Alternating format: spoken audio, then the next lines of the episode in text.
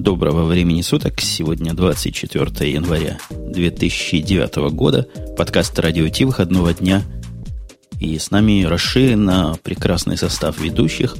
Под прекрасным я имею в виду не только неподражаемую Лавале, которая нам только что напомнила за эфиром, какой номер выпуска, но и всех остальных не менее прекрасных и даже местами более. Слушайте, каких слушателей? Слушатели тоже хороши, ведущих. Это Женя просто пытается намекнуть, что кроме Лавале и уже вот говорившего Умпутуна, здесь есть еще Бобок, то есть это, в общем, примерно я. Есть еще Грей с Украины. Каждый раз мы затрудняемся сказать, откуда же конкретно, с какого города он пытается вещать. А сегодня у нас еще есть особый специальный гость. Космонавт. Астронавт.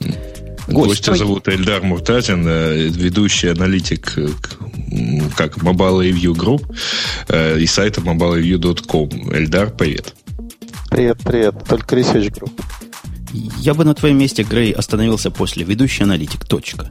Зачем нам вот эти мелочи и уточнения? Вот эти всякие ненужные тонкости. Ведущий аналитик, я слыхал, так его во многих чатовских разговорах называют и в междусобойчиках на LiveJournal.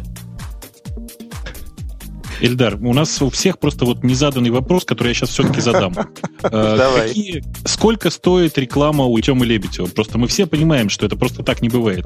Сколько заплатил Тёма Лебедев за рекламу? Или сколько ты заплатил Тёме Лебедеву за рекламу? Или у вас взаимозачет? Взаимозачет, я думаю. Но пока мало-мало, но взаимозачет. Хорошо. Ну, то есть главный вопрос на сегодня покрыт. Я думаю, что можно переходить к нашим интересным техническим темам, тем более, что их тут насыпалось много, и есть о чем поговорить. Первой темой я поставил не то, что поставил коллега Бобук, потому что я ценю приглашенного гостя и знаю, как его помазать как следует медом. Но Бобук почему-то решил совершенно другое. Главнее на этой неделе... Я почему-то решил, что эта тема будет близка и нашему гостю, потому что пост нашего гостя на эту тему оказался в топе поиска по блогам и вообще оказался достаточно таким провокативным. Я пытаюсь намекнуть на то, что на этой неделе в очередной раз уже... Я уже не помню, наверное, в четвертый за последний календарный год, если так посчитать, то есть за последние 365 дней, очередная остановка работы всех альтернативных клиентов ICQ на территории Российской Федерации и, к сожалению, видимо, и Украины тоже. Угу. Да, у нас такое же было. Ну, то есть это, скорее всего, Украина, как это, русскоговорящий сегмент сети это называется. Я думаю, что это СНГ называется. Если говорить в общем, то есть не знаю, как там в Казахстане, но, наверное, было что-то близкое. Угу. На территории бывшей Российской империи, вот тут мне подсказывают. Все может быть. Подождите, а каким образом Эльдар к этому делу, каким образом близок? Я надеюсь, он не гонимый виндузятник какой-то? Не, можно я сам... Давай. Я сейчас даже открою, зачитаю. Ну, в общем, краткая история звучит так. В LiveJournal у меня появилась там заметочка, которую Тёма откомментировал, после чего появилась куча людей, которые там разные вещи говорили. Сейчас я найду эту заметку. Вкратце звучит вот как она... Значит, ICQ там обрубили транспорт, но это то, что известно. Я просто заметку еще не до. Такое ощущение, что не ты ее писал. Нет, я ее писал. Стиль узнаваем на 100%. Да, и пока Эльдар ищет, я примерно технические подробности расскажу. Действительно, просто на территории России и Украины не работали все неофициальные клиенты ICQ, и более того, некоторые официальные. То есть старый ICQ, к сожалению, тоже вел себя не очень хорошо. Подвержены были этому и почти все альтернативные клиенты, и, в общем, страдали, мне кажется, все. Особенно пострадали, я так понимаю, пользователи КВИПа, который занимает довольно большую часть пользователей ICQ. Ну и, как следствие, понятно, огромная буча в российском сегменте интернета. Очень интересно то, что это проявилось только на экс-ЮССР. И мне кажется, что здесь, в общем, такое своеобразное признание, что ли, компании AOL того, что ICQ это такой, практически... Во всем мире, но только в бывшем СССР. Больше никому, а вообще. Да. Я думаю, что они это и так прекрасно понимают, потому что еще года 3 назад была у них замечательная презентация, если кто помнит, где они показывали, что да, там бывшие СНГ у них, ну, извиняюсь, СНГ у них достаточно большой, то есть практически они везде уступают, кроме, собственно, вот русскоязычной аудитории. Я думаю, что вообще СНГ на первом месте, а Эльдар, я думаю, там пост нашел.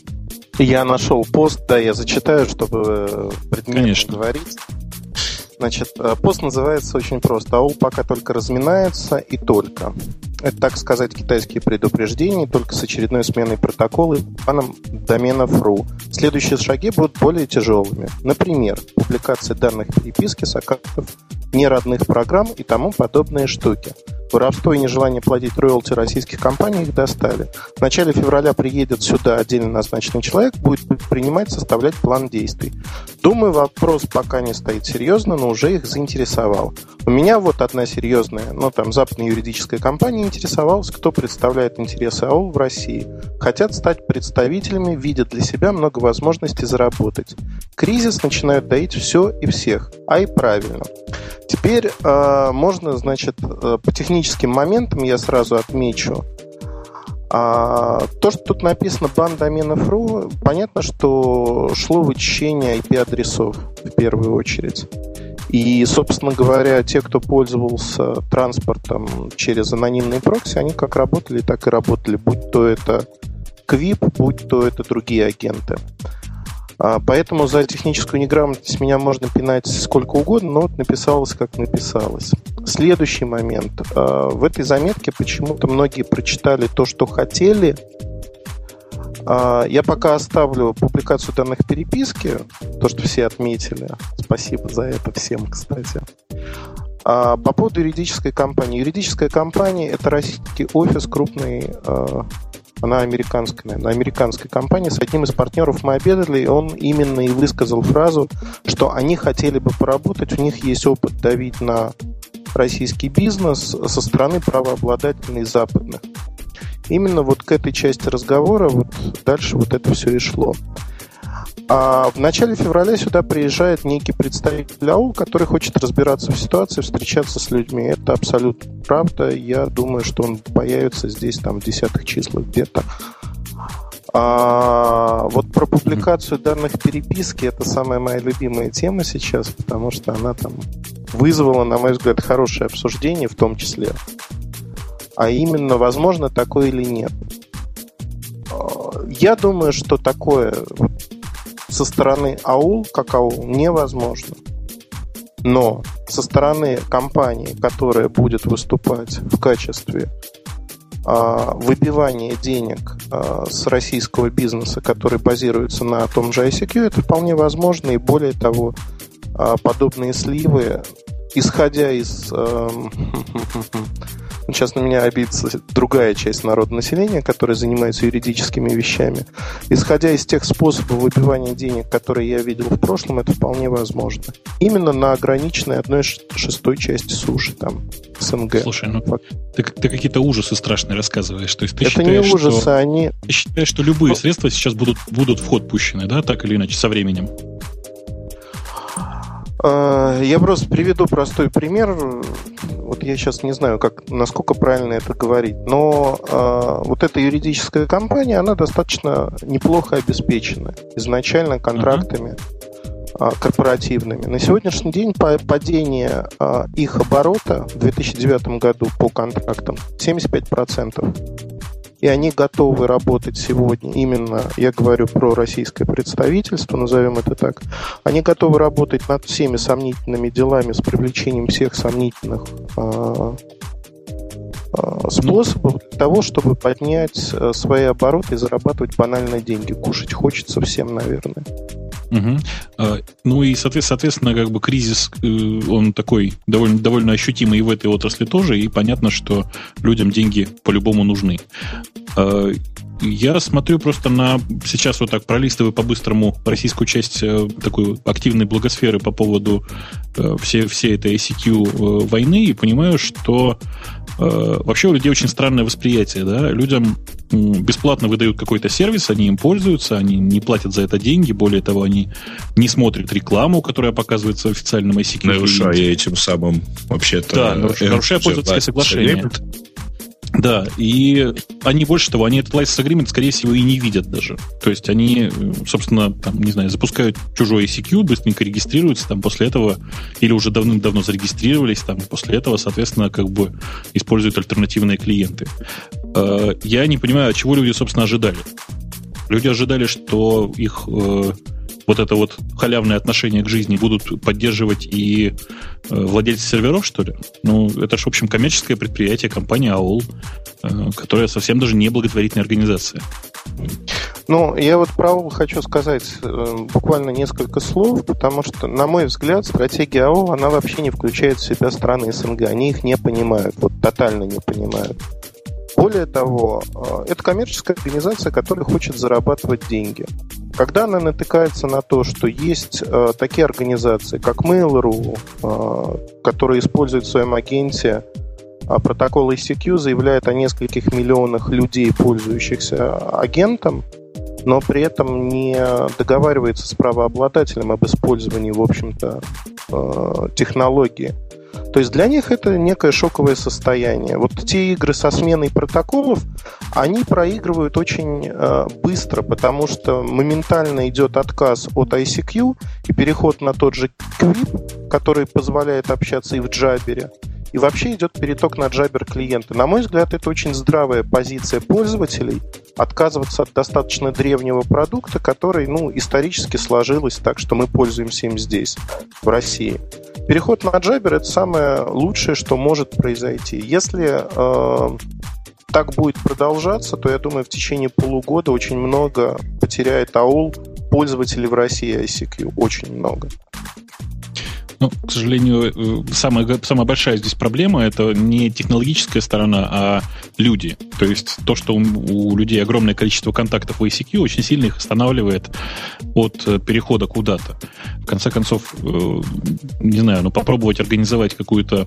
Вот как КВИП сделали, да? КВИП в этом отношении большие молодцы, они работают в двух протоколах сразу, и когда отваливается ICQ, ты всегда можешь с другим пользователем КВИП-инфинума общаться просто через альтернативный протокол. Здесь есть и плюсы, и минусы, тем не менее, ну вот сейчас это так есть, и действительно как бы большое уважение ребятам из КВИПа, которые поступили таким забавным образом. Я не очень понимаю, ну... Я действительно не очень понимаю, как дальше жить в этой ситуации, потому что огромное количество мальчиков и девочек, особенно там, ну вот такой совсем молодежь, у которой есть Mail.ru агенты ICQ и больше ничего нет, и поколение 40+, у которого, к сожалению, сейчас только ICQ, куда им деваться? То есть переходить на КВИП и каждый раз страдать при каждом выпадении ICQ? Не, ну у них есть место, которое ты, видимо, пытаешься намекнуть. Говорят, у одной и другой, простите, российской известной компании есть какой-то более другой клиент, который от ICQ проблем независим. И я даже где-то читал, что этот более другой клиент как-то обновился, чтобы быть не таким уж страшным, как был раньше. Я задумался. Ты знаешь, он не поддерживает ICQ непосредственно. Ну так нафиг нам ICQ. Пользователям вот этим до 15, которых или до 12, и после 50, им, собственно, все равно ICQ там или не ICQ. Ага. Нет, Женя, понимаешь, у существующих, у тех, у кого уже есть какие-то контакты, там проблема в том, что проблема не в том, чтобы один человек перешел с ICQ на Jabber, не в том, чтобы я там перешел, или Бобок перешел, или еще кто-нибудь. Проблема, чтобы у нас все контакты перешли. Ну, если такая проблема, надо как-то куда перетащить. Если у вас контакты в соответствующей вам возрастной категории, так куда им еще деваться-то? Не на Jabber же они пойдут? Нет, я не знаю, куда они пойдут, но там, смотри, какая проблема. Совершенно не проблема, например, мне перейти на Jabber. Собственно, я вообще мессенджерами все меньше и меньше пользуюсь. Проблема в том, что вот у меня несколько сотен контактов, и если они мне понадобятся, то я не знаю, какой у них Jabber. У меня есть их контакт в ICQ. Сереж, можно я сразу ставлю свои 5 копеек как раз-таки в тему? У меня тут случилось очень хорошее, ну, счастье, несчастье, не знаю. На моем рабочем Е71 слетела память, потому что я игрался, в общем, в закрытой комнате с ним, и там все размагнитилось к чертовой бабушке. Я перешел на другой аппарат, его тестирую, в контактном листе там есть возможность занести на сегодняшний день практически все и вся о пользователях, то есть его сайт, его контакты ICQ, его Skype, ну вот все что угодно есть, плюс я могу добавлять какие-то свои сервисы туда. Так вот, эта зараза имеет очень интересную опцию, а именно найти контакты пользователя в сети. То есть, если я ввел там личную страничку LiveJournal, например, или адрес Google, он вытягивает Jabber, Gtalk, он все вытягивает, что может найти про человека. И вот дальше, авторизуя какие-то контакты, которые я нашел там, то есть я авторизую, что это действительно его контакт. А при общении с человеком телефон пытается перебрать все доступные методы связи. То есть я тебя вижу в ICQ, я тебе отправляю сообщение, оно не дошло. Оно теряется, ты вышел, не суть важно. Телефон дальше перебирает бесплатные либо платные способы отправки. То есть он перебирает сначала мессенджеры, а потом отправляет смс, если у меня в настройках это стоит. Вещь чумовая, попробована на 3 живых людях. И, в общем, работает не без косяков, но через 2 года, я думаю, это будет уже реальностью. То есть привязка именно к общению с конкретным человеком, а не с конкретной технологией. То есть вот мне, в принципе, совершенно безразлично, получит человек электронное письмо, сообщение, если это не срочно, или смс-ку. Вот честно скажу. Мне главное, чтобы он это получил вовремя. Ну, мне кажется, что мы эту тему покрыли просто как могли. Мы не покрыли главное. Мы не покрыли главное. После 1,5 дней вот всех этих плясок программисты AOL просто взяли и включили все обратно. То есть абсолютно не обновлявшийся, абсолютно не обновлявшийся клиент. Вот у меня там Ади, он стоит, абсолютно не, без всяких обновлений, он вдруг начал опять соединяться, перестал получать сообщения вот с первого номера ICQ, все работает нормально. То есть вот там поигрались, не знаю, то ли, может быть, на них повлияло все то, что им написали на форуме, там несколько страниц на русском языке тем устроили в техническом, на техническом форуме, на форуме техсаппорта, то ли еще что-то на них повлияло. Ну, в общем, все включили, да, все работает. И никакие патчи не нужны. И оказалось, эта тема как-то более популярна. Я тут молчал, потому что по поводу ICQ мне решительно нечего сказать. Где я, где ICQ, я удивлен, что вам есть только что сказать. Я даже чрезвычайно удивлен, что Грей, оказывается, по ICQ с девочками переписывается. Ну, Бобок, понятно, он с блондинками, но Грей-то, казалось бы, женатый человек. Про Эльдара я вообще молчу. Не с девочками, не с девочками. У меня номер ICQ с 99-го года, и там, соответственно, несколько сотен контактов, в том числе и вот настолько давних. Это если я вообще запускаю.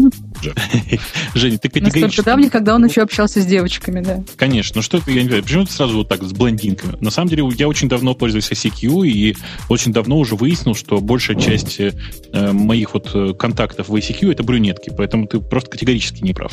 И если бы мы были... Неправда, неправда. Большая часть контактов в ICQ — это мужчины. И если мы были в после шоу, в тот момент, когда он сказал «я пользуюсь» больше, я бы прервал его и сказал «брюнетками». Но поскольку мы в настоящем шоу, давайте все-таки к теме перейдем.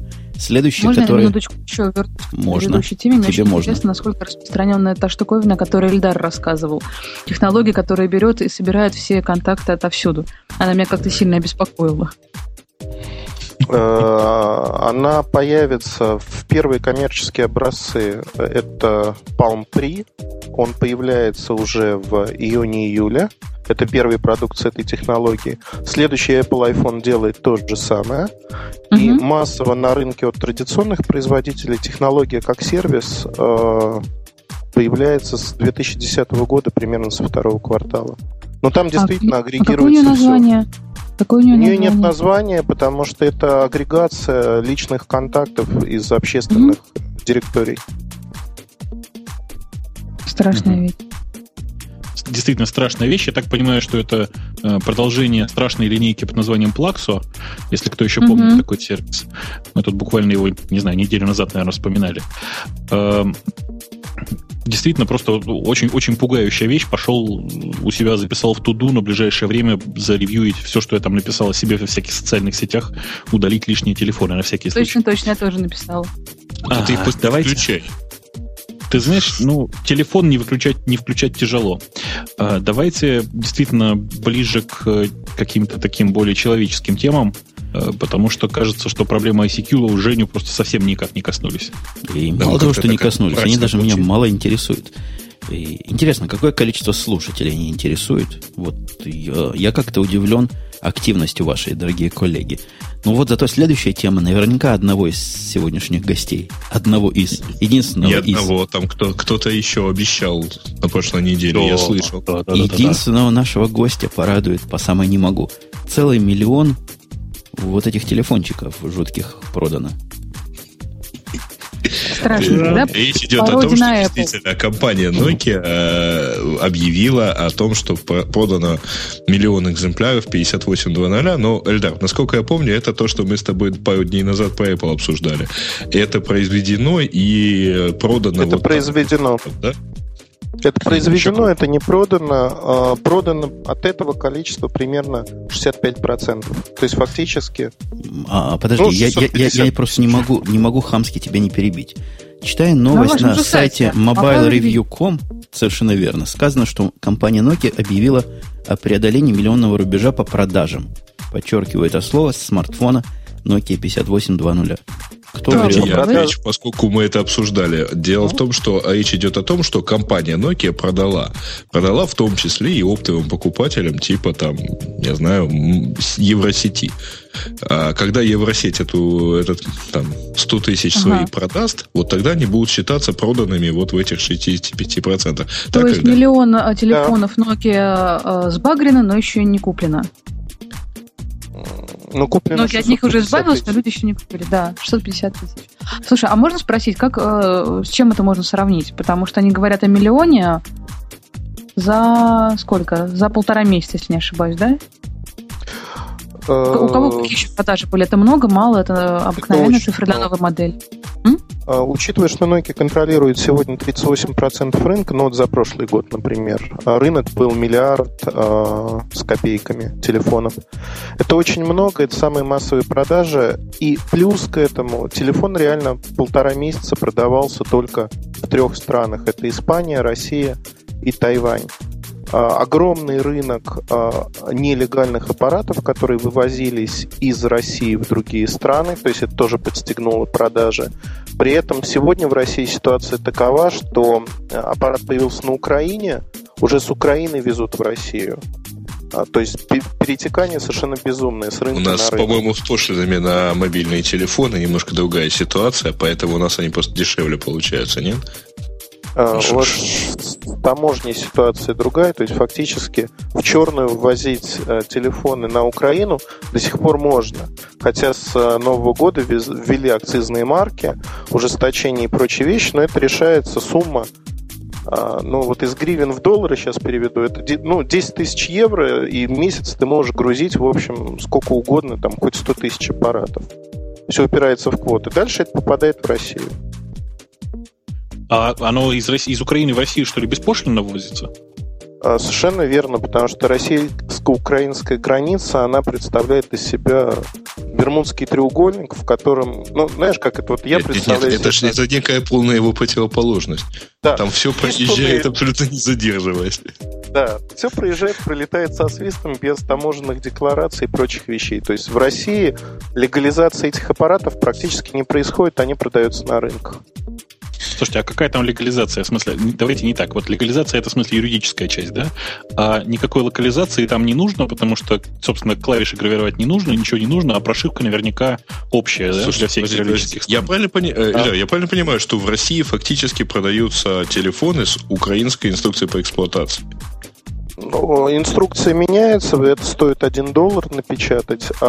Нет, у нас они продаются на русском и на украинском инструкции, то есть вот что достают украинскую и продают в России, да? Да, совершенно верно. Укртест — это вот единственное отличие, которое по аппарату видно.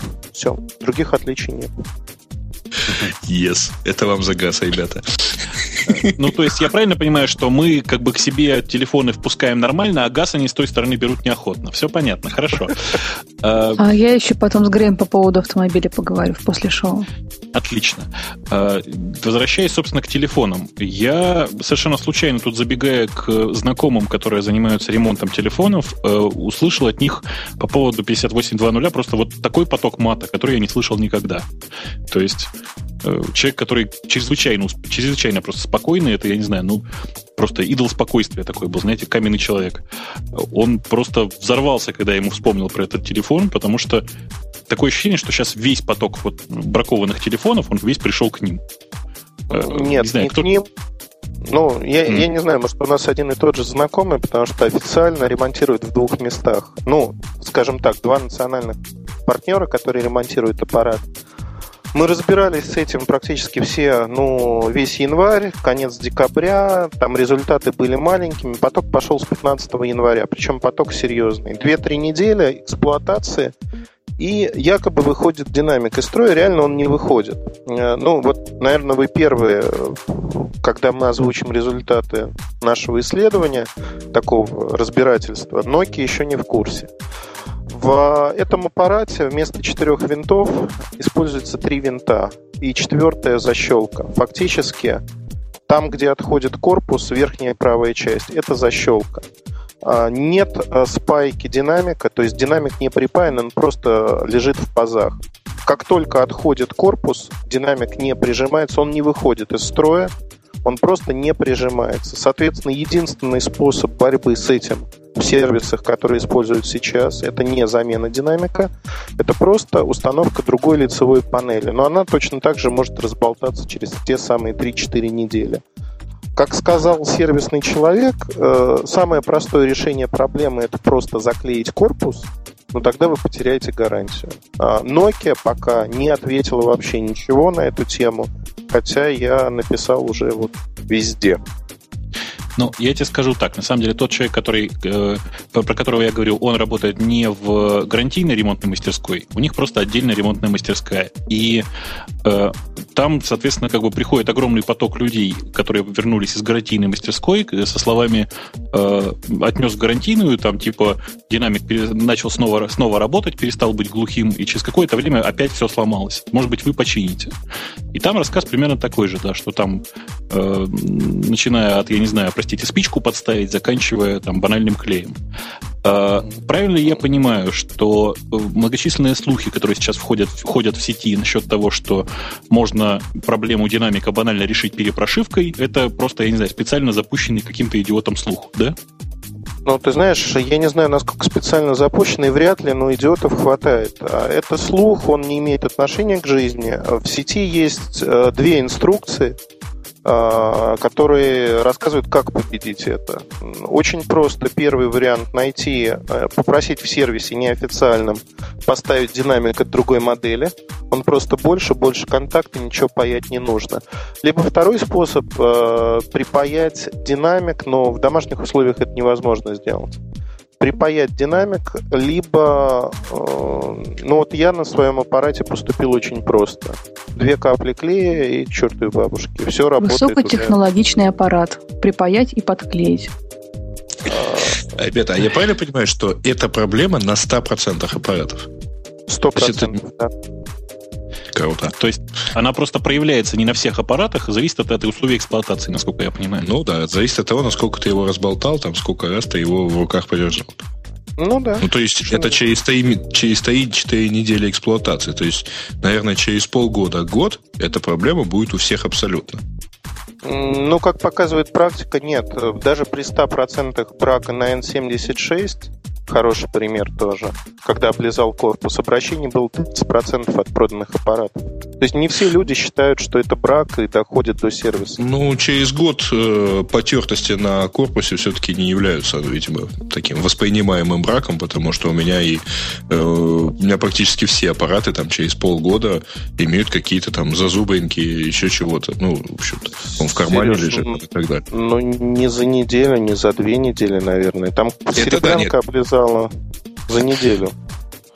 Нет, я понимаю, я к тому, что если это зависит от условий эксплуатации, то вот сбарахлящий динамик через полгода, там, через 9 месяцев, он не будет, он точно так же просто не будет восприниматься особо как там брак. То есть люди просто не пойдут в гарантийную мастерскую за этим. Возможно, да. Из-за этого тоже накладывает отпечаток. И вообще в сервис люди у нас до недавнего времени не любили ходить, потому что, ну, это ужасное зрелище. Не, ну у нас это ладно. То есть в России-то в России. Но телефон-то один на всех. Он один вот такой неприклеенный. То есть в нормальном мире это может вызвать и коллективные иски, как недавно, я не помню, вставил ли я это в тему, против iPod Nano первого поколения выиграли коллективный иск за потертость как раз. А здесь функциональная неисправность. То есть мне за Nokia страшно. Это не функциональная, это конструктивная неисправность. Как показывает практика в прошлом, это не первый аппарат со стопроцентным браком на рынке. Таких аппаратов на моей памяти 12 штук. Нет никакой волны, если в СМИ не поднимается. Коллективных исков нет, аппарат заменяется в тот же день при обращении к вашему оператору. T-Mobile, O2, Vodafone, на любой аппарат. То есть это зависит от политики. Как бы если, ну, вот я как кастомер прихожу и говорю: заберите вашу гадость, я не могу пользоваться, там звук плывет, все. Мне просто предлагают заменить на любой другой аппарат этой же цены с таким же тарифным планом. То есть моментально. Дальше этот аппарат возвращается производителю, операторам. Это действует в Западной Европе, действует везде. Подожди, ты как-то упрощаешь ситуацию. Бобок правильно спросил, а вот я фанат вот такого вида устройств с тачскрином, не буду говорить iPhone подобных, и хочу такой только от Nokia. У меня выхода нет. То есть заменить я на такой же, только поломанный могу. Его отремонтируют, вернут, и дальше 3-4... Пока нет сервис-бюллетеня. 3-4 месяца, 3-4 недели он снова выйдет из строя так же. Хорошо. Возможно, выйдет. Хорошо сделали.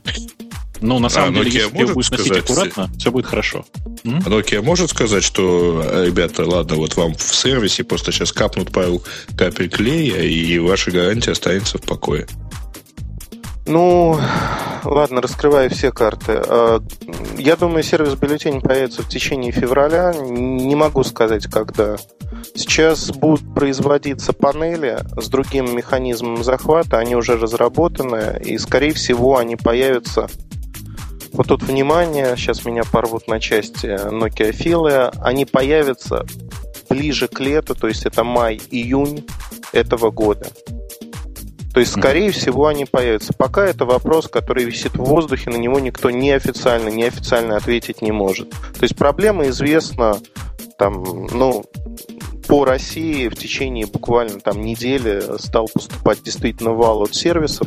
Проблема в чем? Отчетность сервисов, к сожалению, декабрьская, она не показывает вообще ничего. Январская отчетность поступает 5 февраля в Nokia. То есть на сегодняшний день видеть брак никто не может, его, ну, не существует. Он существует виртуально для Nokia, хотя он реально. Ой, как все сложно, слушайте, а? Как же с этими большими корпорациями все сложно.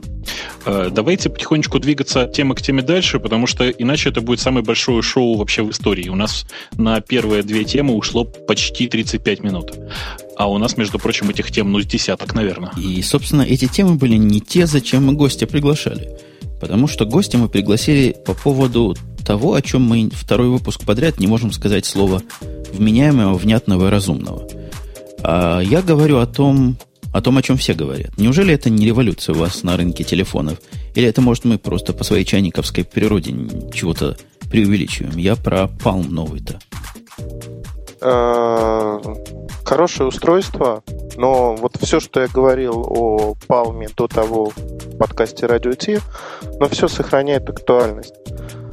Palm показал то, на что все хотят облизываться, но не более того. На сегодняшний день вопросов больше, чем ответов. Для американского рынка Palm Pre – это шикарное устройство в противовес айфону, и оно создавалось в противовес айфону.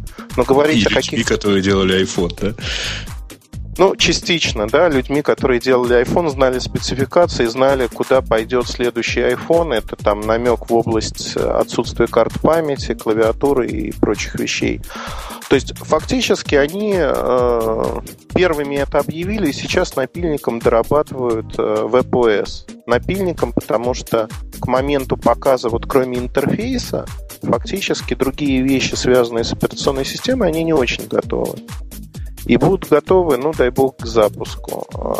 То есть нет навигационного софта, есть софт от Спринта, который работает на любом телефоне, либо Google Maps. А вот эти все ограничения, они не позволяют сказать, что в Европе это будет ох, какая штучка. Да, в Штатах это будет неплохо. Объем заказов на это устройство от Palm на производство, он маленький. То есть никакой конкуренции тому же iPhone он не составит даже для вот текущего поколения 3G. Вообще удивительная вещь совершенно, мне кажется, потому что с моей точки зрения вот такой непонимающего человека это уж куда больше претендент на конкурент iPhone, чем та же Nokia 58, которой тут миллионы и миллиарды проданы. А почему они, собственно, так плохо ожидают продаж, я имею в виду Palm? Почему не заказать пару миллиончиков? Или у них денег не хватает? С деньгами нет проблем. Более того, сейчас, если говорить про Palm, они могут занять деньги, все наперебой хотят их предложить и участвовать в этом успехе. Проблема заключается в другом. У Palm сильные позиции сегодня только на рынке США. При этом второе ограничение, выбрав Sprint в качестве партнера, Sprint сидит на телефонах Samsung. У Samsung есть аналогичные iPhone предложения. Это Instinct, это ряд других моделей, которые выходят. И Samsung активно датирует продажи этих аппаратов, то есть вкладывает деньги в маркетинг. Palm не может предложить сегодня такие же деньги по объему, а Sprint не может отказаться от всей линейки аппаратов и сказать, мы вот сейчас поставим по $199 Palm Pre и убьем весь рынок на объеме. Этого не может произойти, и поэтому, в общем-то, мы видим, что объем заказов хороший для Palm, но в рамках рынка он небольшой. Угу.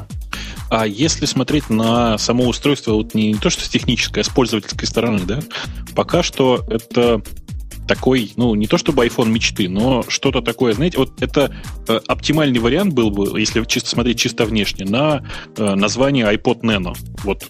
В смысле, iPhone Nano, простите. Чуть-чуть поменьше, поаккуратнее, с клавиатуркой. Ну, просто, я не знаю, не девайс, а мечта. Конечно же, с этим WebOS я боюсь, что мы наглотаемся пыли, как только он выйдет. Но просто вот чисто внешне и глядя на то, как он работает на презентации, конечно же, это просто сказка какая-то. А можно я свои 5 копеек? Просто следующий iPhone, он ровно такой же. Он вот такой же, плюс там есть несколько фишек, которых нет в этом аппарате пока. Поэтому... Можно издевательски спросить? Например, он не слайдер. А ты уже видел новый iPhone? Я не видел, я видел некоторые спецификации. То есть вот физические устройства, дизайн, я думаю, его мало кто видел. Но исходя из спецификаций, там есть многозадачность, там есть нормальная реализация Bluetooth 2.1, там есть, я не знаю, что это такое, для меня это секрет, синхронизация данных по Wi-Fi. Вот я не знаю, что это такое, честно скажу. То ли это некая это технология push, то ли это что-то другое. Но из намеков я понял, что этого на рынке сейчас нету. Нет, поэтому это у тебя просто сейчас, чтобы синхронизировать данные, там, адресную книгу и все прочее с настольным компьютером, тебе надо подцепиться кабелем. А тут да. Это будет через Wi-Fi. Ну, хорошо, потому что это действительно... Сереж, вопрос в том, к моему компьютеру или к сетевому сервису? То есть, где данные будут храниться? Я вот этого не понимаю. Ну, к сетевому сервису у него уже есть такое. То есть, ты с MobileMe абсолютно спокойно синхронизируешься через Wi-Fi и так далее. Наверное, будет еще больше... Наверное, там они еще завяжутся со Snow Leopard, в котором будет поддержка, нормальная поддержка Exchange. В общем, хорошая штука. Ну, в общем, не знаю. А еще там будет несколько моментов, которые, в общем-то, наверное, меня прельщают больше всего. Это многозадачность нормальная. Это под вопросом пока большим там ряд добавок к интернету, но обещают, что то, о чем говорили большевики, случится. То есть появится поддержка флеша. Это под вопрос. Я очень надеюсь, что они договорятся таки с Apple, потому что Flash ну, просто просится, и Adobe Flash, и Adobe Air просто просятся на эти мобильные устройства уже очень-очень давно. Ну, на некоторых мобильных устройствах есть. Ну, Air пока таки нет. Flash нет, есть. Air нету, да, Flash есть. Ну, Flash при этом какой-то лайт, да? Нет, полный. WebKit, вебкитовский движок, он поддерживает полный флеш сегодня совершенно нормально. Другое дело, что он работает так по-уродски, что если говорить про продукты от Nokia, я не могу пользоваться тяжелыми флешовыми страницами, виснет напрочь. У меня вопрос в другую струю совершенно. Флеши, шмлэши, это понятно. А вот как они дальше жить собираются? Вы слышали, Apple им как-то косвенно пригрозила? Так, совсем косвенно. Если кто-то нашу интеллектуальную property трогает, так мы им спуску не дадим. А в какой части? Слушайте, а где там? В какой части трогают? Ну, как-то да. Похоже. И мультитачи, и внизу похоже. Все такое, да. Изображение похоже, еще что-то похоже. И вроде бы там даже один и тот же человек работал сначала в Apple, а потом пошел в Palm и всем этим занимался. Не-не-не, разные люди. Понятно. Человек, который занимался в Apple, это вице-президент направления iPod, он создавал iPod первые, отвечал за Mac Mini в свое время. Он перешел действительно к бывшему финансовому директору Apple, который финансировал, влил финансы в Palm. Вот он перешел туда, но за Apple iPhone непосредственно он не отвечал. Более того, фактически те патенты, которые есть у Apple, я думаю, они не использовались Palm'ом, просто исходя из того, что подобные патенты есть у кучи компаний на рынке. Они обходятся очень легко. Тот же мультитач – это не изобретение Apple, это не первое устройство. То есть мультитач Apple запатентован конкретно для устройства, которое выглядит как iPhone и там iPod Touch. Если вы меняете форму устройства и делаете его слайдером, вы можете этот мультитач использовать как вам угодно, сколько угодно. Ну вот сейчас меня за ересь начнут пинать ногами и прочим, но это действительно так. То есть фактически эта защита обходится очень легко. И в будущем году мультитач устройств на рынке, разных устройств, не только телефонов, будет очень много. Но относительно много. А просто практически плавно перетекая к следующей теме, которая примерно в этом же направлении. Слушайте, а кто что думает вот насчет того, что ни в айфоне, ни в новых вот этих анонсах от Palm нет, собственно, слота под карту памяти, под любую флешку? Потому что память полнит. Ну, в каком-то смысле, да. Вопрос ведь очень простой. Ну, хочу я, не знаю, там просто банально держать там чуть больше памяти. Неужели место под слот жалко людям? Есть место под слот, это политическое решение по одной простой причине. Нельзя давать контенту утекать с устройства, если ты сможешь сохранить что-то, вынуть карточку и передать на другое устройство. Проблема. Шифровать карточку не камильфо, потому что будут проблемы с совместимостью на других устройствах. И последнее, то, что устройства операторские, они ориентированы на операторов. Операторы жутко не любят карты памяти, вот это данность. Они любят все, что закрыто, откуда нельзя что-то вытащить, просто по причине того, что ряд операторских сервисов, это музыка, это картинки, это видео, они ориентированы именно на несохранение контента сегодня. Ну, вообще все это звучит чудовищно. Как все телефоны живут с картами? Да. Ну, вот если брать Америку... Сколько у вас операторских телефонов, ребят? iPhone. Все. И все. Вот, собственно. А в Штатах это все телефоны. То есть, для сравнения, в Штатах продажи Nokia за предыдущий год составили 4 миллиона, по-моему, 100 тысяч устройств. Это вообще ничего. С карточками это не мешало. То есть, вот они продавались через операторов практически. То есть, основная масса продаж – это low-end телефоны, на которых люди не пользуются такими сервисами. То есть они покупают некое бюджетное решение, и все. Ну, хорошая карточка стоит столько же, сколько весь остальной телефон в этой категории. Да. Слушайте, а у нас там Умпутун с той стороны молчит. Женя, у тебя как? Проблемы с карточками не возникало никогда? Памяти не хотелось добить в iPhone. Ну, как-то же iPhone нас уже приучил к тому, что есть, то есть, и вставить больше некуда. Поэтому я от других телефонов особо не ожидаю такой роскоши. Привык, что нельзя. Это с одной стороны. С другой стороны, все телефоны, которые у меня были, все они были в последнее время, я имею в виду до iPhone, с поддержкой вот этих внешних карточек, ни в один я карточки не вставлял. Даже мысль такая в голову не приходила. Хотя в Palm бы с удовольствием бы вставил чего-нибудь. Ребята, а зачем? Вот в Palm 8 гигабайт памяти или 16, да? Ну, 8 вот мало, например. Мало 8 оказалось реально мало для жизни, когда у меня был прошлый iPhone. А в этом нормально, в этом лучше. По-моему, в этом 16. В этом 16, да. Ну, мне тоже... Знаю, зачем это для телефонов с... GPS-ом. Очень, очень легко знаю, зачем. Едешь в путешествие, сливаешь кучу карт программы и всей информации, которая есть в регионе, и меняешь карточки при необходимости. Ага, и твой телефон становится дороже в 10-15 раз, да, за счет цены карт. Ну, в принципе, если совсем честно, то... Слушайте, ребят, ну карты столько не весят, чтобы вот они нужно было поставить... Они стоят столько.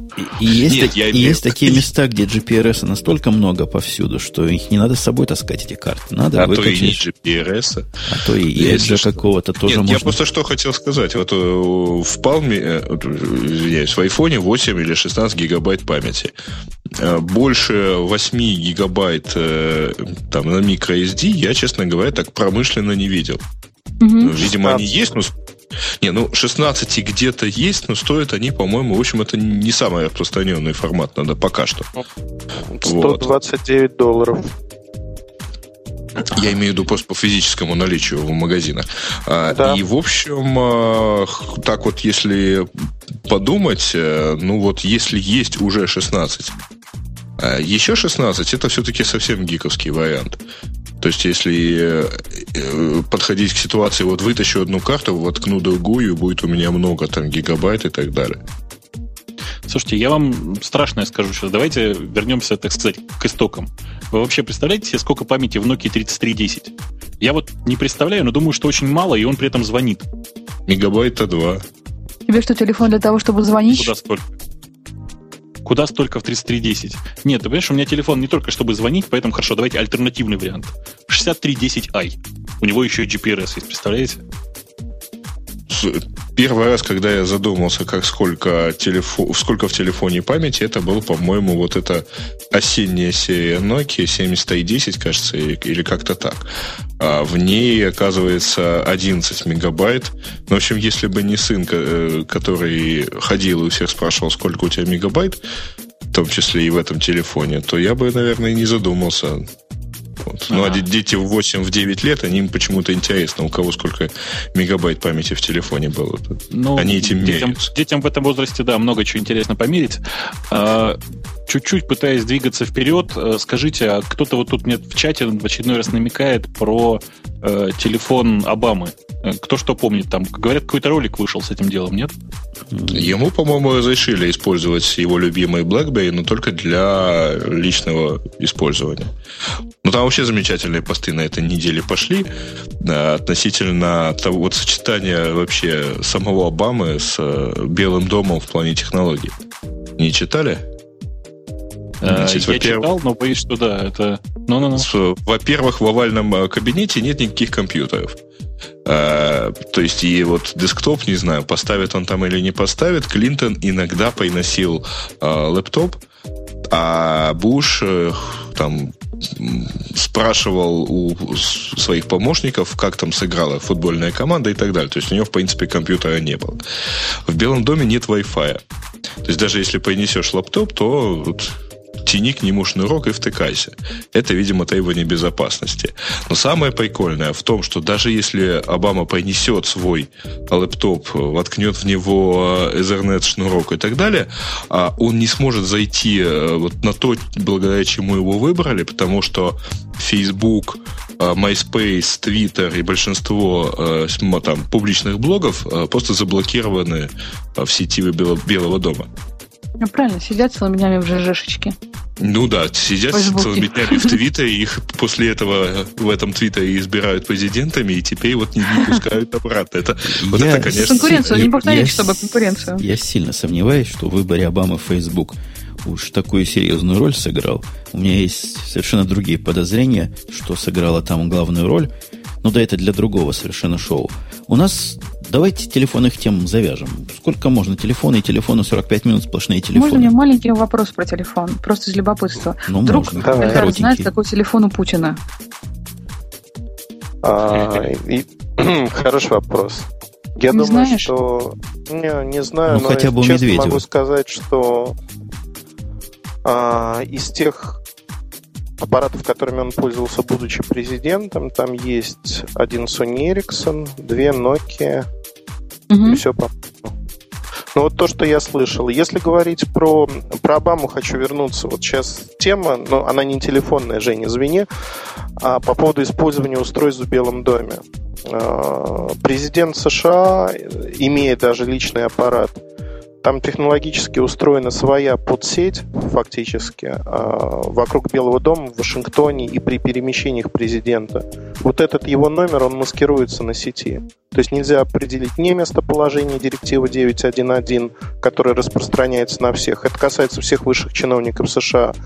И более того, физически находясь в Вашингтоне, он будет отображаться на...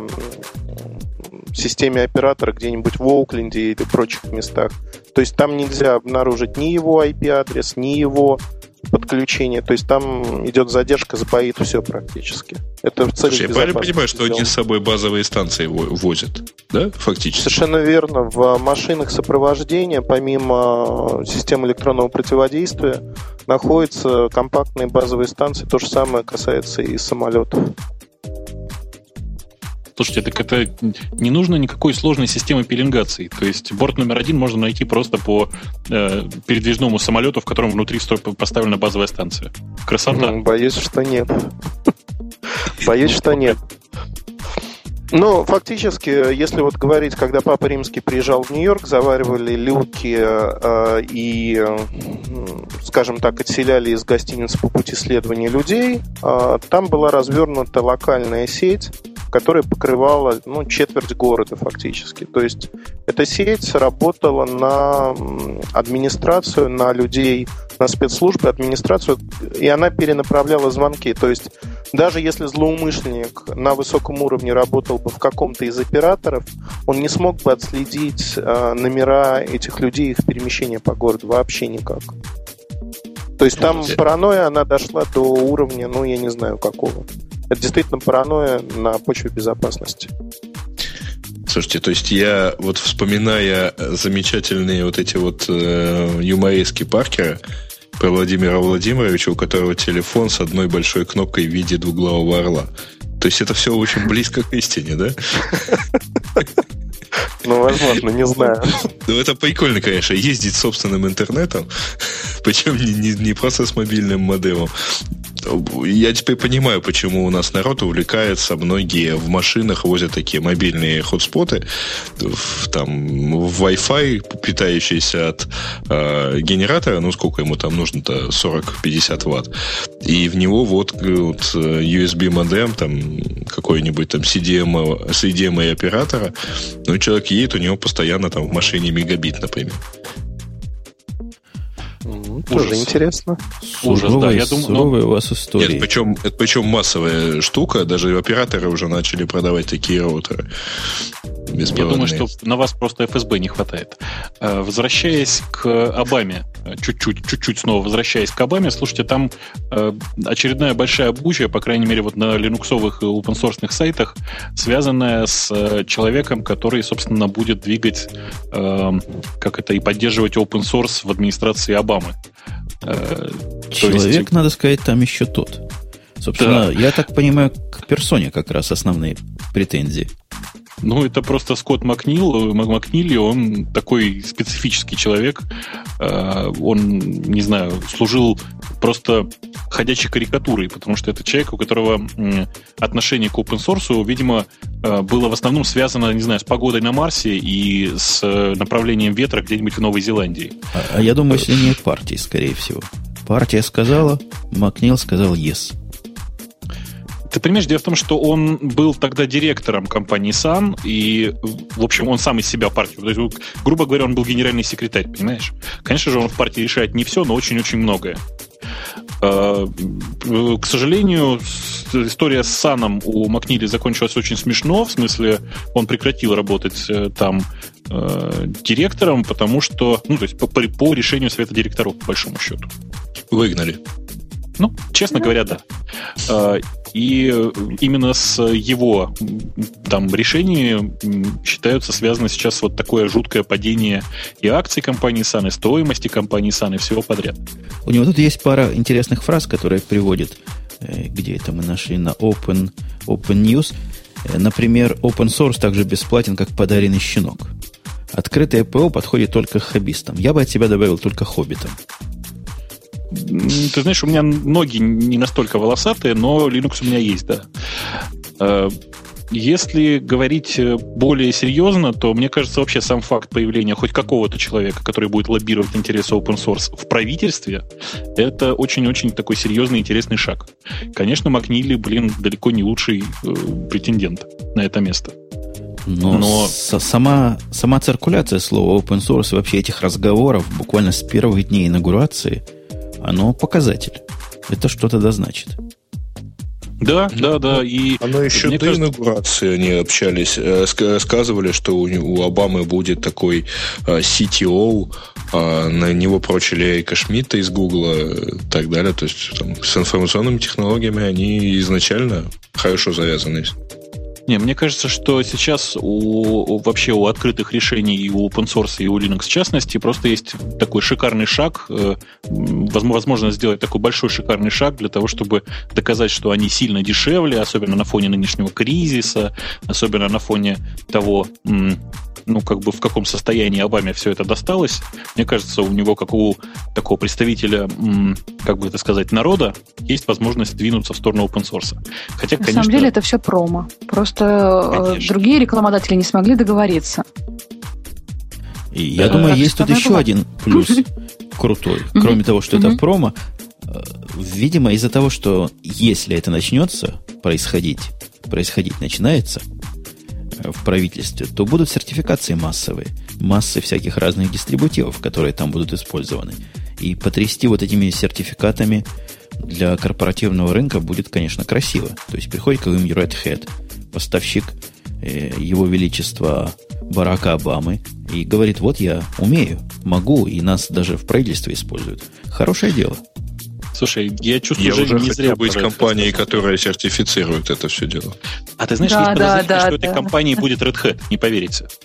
У меня есть очень серьезное подозрение, что этой компанией будет Red Hat, потому что это просто стопроцентный лидер вот в этой области для рынка США.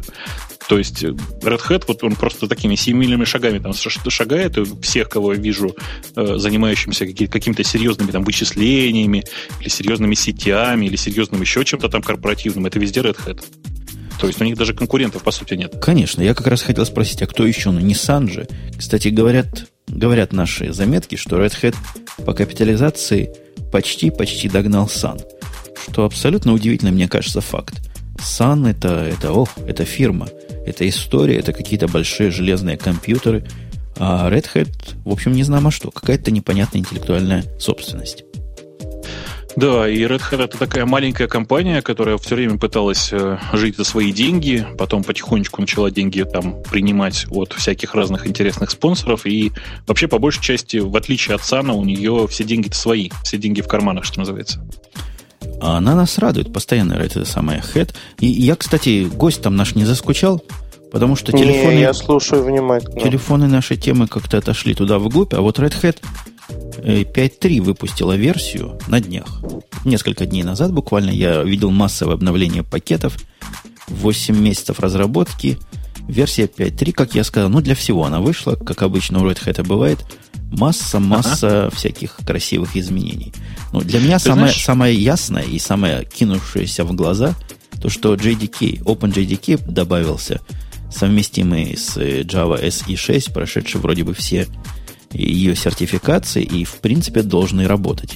Так же, как и сановские. Ну, OpenGDK вообще, он появился значительно раньше в, давайте скажем так, в альфа-версии Архела под названием Fedora, и появился там достаточно давно. И все пользователи Fedora, читайте, бета и альфа-тестер Архела, этим делом потестировались уже по полной за последние, там, сколько, полтора года назад это произошло, по-моему. Большая часть изменений в нынешнем Археле — это все-таки в первую очередь такие корпоративные штучки, то есть массовые изменения в поддержке виртуализации и вообще во всем, что связано с Zen, в работе в большом кластере, давайте скажем так, в частности, нормальная поддержка к EGFS 2. И знаете, пожалуй, что все. Шифрование и безопасность. Вот отдельный совершенно пункт. У них появилось то, что меня тоже реально затронуло, возможность поддержки 8 и больше 4, короче говоря, ников, физических карт. Раньше надо было для этого особым образом их патчить. Теперь прямо из коробки это работает давным-давно пора. Тут список изменений серьезный. И это не просто какие-то багфиксы, а действительно новый, я бы сказал, в языке понятным пользователям самой популярной системы операционной сервис-спек, скорее всего. Ну, да, скорее всего, да. Скорее правильнее говорить, что это, там, давайте говорить так, что это Archel 5.2, сервис пак 1. Вообще, по-честному-то. Ну, появилась, например, из интересного, я не знаю, видал ты или нет, у них возможность, во-первых, 4.3 GCC там есть в превью, во-вторых, EXT4 появилась. Тоже экспериментальным варианте. EXT4 меня не очень интересует. Меня страшно порадовало, что теперь можно поставить юнит, который будет раздавать по iSCSI полный образ себя и вообще просто загружать по iSCSI всю окружающую сеть. Слышишь, какая красота? Да, красота необыкновенная, но это тоже не продакшн его фича. И из известных нам пакетов чего-то особое обновилось из того, что мы должны обратить внимание наших слушателей? Из того, что касается сильно пользователя, до текущего состояния версии 0.7 обновился Network Manager, то есть теперь можно, на ваш замечательный сервер, управляемый Архелом, подключить к нему 3G модем и работать как белые люди, что называется. Все. Все остальное — это обновление драйверов, причем такое очень широкое обновление драйверов, обновлено большая часть такого серверного оборудования, драйвера обновлены. У меня с Архелом этим последним 5.3 проблема. И странного характера. У них, по-моему, поменялась полиси. Как-то неявно использование системы апдейтов. До последнего времени я прекрасно жил таким образом. Один компьютер, который смотрит наружу, работает в виде такого глупого прокси. То есть он сам выходит наружу, берет все пакеты, кладет и раздает всем остальным. С точки зрения лицензии это было абсолютно нормально. То есть на те другие компьютеры никакой поддержки нет, но вот на этот, который берет, все в порядке. Теперь они начали вот такое использование. Его сложно определить, но я, в принципе, догадываюсь, как. Определять как абьюз, и наш компьютер заблокировали. Причем попросили уменьшить число параллельных коннектов. Но это какой-то бред. Какое число параллельных коннектов? Их программой, их стандартным юмом, это ямом и тянется. Собственно, какие коннекты, где про что. Они говорят, но заблокировали. Ну и нечего, как говорится, заниматься ерундой. Бинарные пакеты должны располагаться только на той машине, которую ты используешь, только на основной машине. Ну, на самом деле есть обходной путь, ты знаешь, да? Вообще у тебя в кэше Юма все лежит. Можешь вокруг этого построить еще один репозиторий и сам и просто понаписать скриптов, если очень уж хочется. Ну, все это можно, но у Юма есть почти из коробки возможность при помощи плагина, тоже стандартного и официального, делать download only. То есть это стандартная фича, которая, будучи использованной многократно, вызывает вот такой абьюз. Это чтобы, если кто таким образом пытается брать себе эту базу и строить, что вы имели в виду. Моя тема, конечно, не пиратская. То есть то, о чем я говорил, к пиратству не относится, но зато пираты, вирусы и маки, как-то это все плохо совмещается в голове, но совместилось. куки, спамы и трояны, да. Я не знаю, я рассказывал тебе или нет, я тут на позапрошлой неделе, сразу после объявления новых iVoc и iLife, просто поигрался с окружающими. Ну, в общем, многие, наверное, знают, что я не очень хорошо отношусь к совсем пиратскому программному обеспечению, поэтому я просто задампил некоторые такие 4-гигабайтные куски своего любимого файла DevZero и просто сложил, ну, нормальные нулевые файлы на два популярных торрент-трекера. Один назывался iVoc09.dmg, а второй назывался iLife09.dmg. Популярность страшная, я хочу сказать, у этих двух файлов. То есть это ты тот самый, который заразил 20 тысяч маков пустыми файлами? Нет. Это был не я. Вот пустыми файлами заразить что-то сложно. Тем не менее, сам факт, видимо, многих порадовал, и очень многие начали поступать аналогичным образом, используя хорошие интересные имена и хорошие интересные файлы, а в данном случае iVoc, для того, чтобы, ну, давайте скажем, не для того, чтобы, а просто в своих интересных целях. В частности, пиратский релиз вот iVoc 09, который лежит в куче файлообменных сетей, он с маленьким таким аккуратненьким троянчиком. Я считаю, что это просто факт признания такого, не знаю, широкого теперь уже признания рынков. Фу, господи, что ж я говорю-то? Факт признания того, что маки тоже существуют. То есть вирусы писателей и троянописателей наконец-то обратили на нас внимание. Дорогие друзья, бойтесь. Слушайте, у меня вообще два ощущения. Подожди, Гриш, я правильно понимаю, что ты взял 4-гигабайтный файл, назвал его iVork, и все пошли его качать? Ну, оригинальный вообще-то 500 мегабайт весит. Так ты понимаешь, они же не знают. Доверчивые. Они, знаешь, как многие люди выбирают? Чем файл крупнее, тем, значит, он лучше, полнее. Они видят слово «бобок» в названии и сразу верят, потому что это надежность и качество. Что же я дурак, что ли, какой? Я от своего аккаунта выслал себе приглашение, зарегистрировал новый аккаунт и давай. Там интересно еще вот что. Дело в том, что iVork 09 не имеет никакой вообще защиты. То есть, если взять, создать образ диска с оригинального диска, то там не нужны ни серийные номера, ничего. Вот просто даешь, ставишь, и все в порядке. То есть, Apple отказалась даже от такого относительно виртуального способа защиты своего программного обеспечения. Не, ну это не защита от вирусов или троянов, это была защита от копирования. Собственно, ну, защитой, да. Этот вирус, у меня вообще ощущение такое, что вот эта самая компания, которая разработчик союз безопасности, она вот имеет какое-то отношение к написанию этого трояна. То есть я вообще знаю разработчиков антивирусов, которые писали вирусы, там это не Касперские, но были и такие товарищи. Вот у меня такое ощущение, что в том числе и для этого тоже что-то было сделано. Нет? То есть подозреваешь, что Касперский вместе с нашим, наверное, гостем, потому что он молчит, неспроста молчит, приложили ей руку. Нет, не Касперский, а вот эта самая компания Интега, которая предупредила о появлении пиратской версии. Ну дай гостю оправдаться. Я вижу, он пытается сказать что-то в свою защиту. Нет, не участвовал, не состоял, не был. А в 1939 году на территории оккупированных не был? Захаживал, бывало, да, на оккупированных только. По поводу, давайте общечеловечески поговорим. Как раз продолжение вот этой темы очень хорошо совпало с прошлым лавальным вопросом. А спрашивала нас наша замечательная соведущая, не то слово сказала, очаровательная соведущая, каким образом в Маке дело обстоит с вирусами. И подкинул ей кто-то, видимо, из слушателей ответ. Ну, серьезно говоря, это вообще что такое? Это нечто, за что можно ругать защиту Мака? Или это нечто, что никто против не может ничего сделать? И я думаю, есть тут за что и Мак поругать. За что же, например?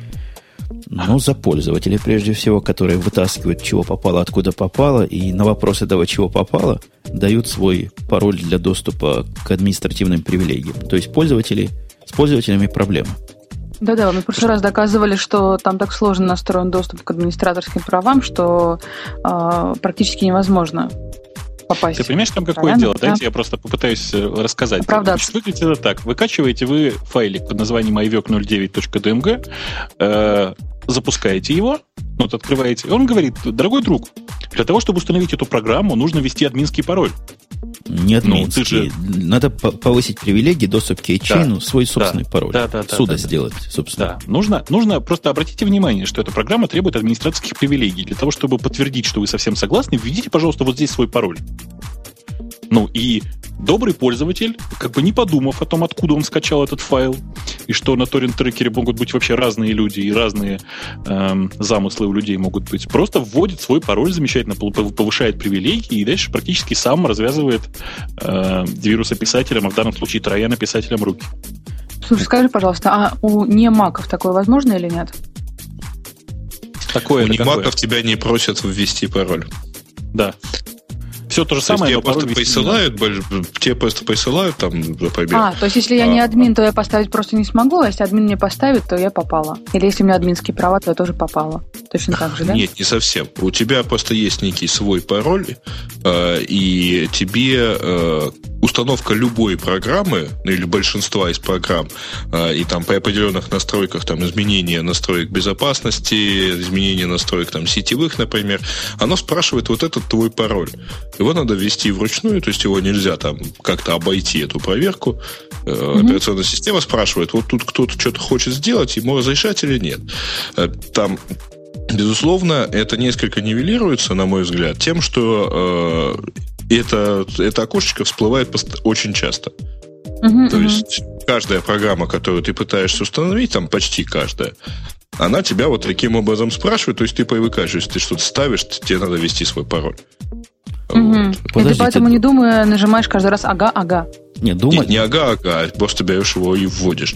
Вот, конечно, там прилепление своего там всякого трояна к популярным пакетам, скачиваемым там из не очень правильных источников, оно, конечно, играет свою роль, и, ну, по всей видимости, это действительно признание популярности маков.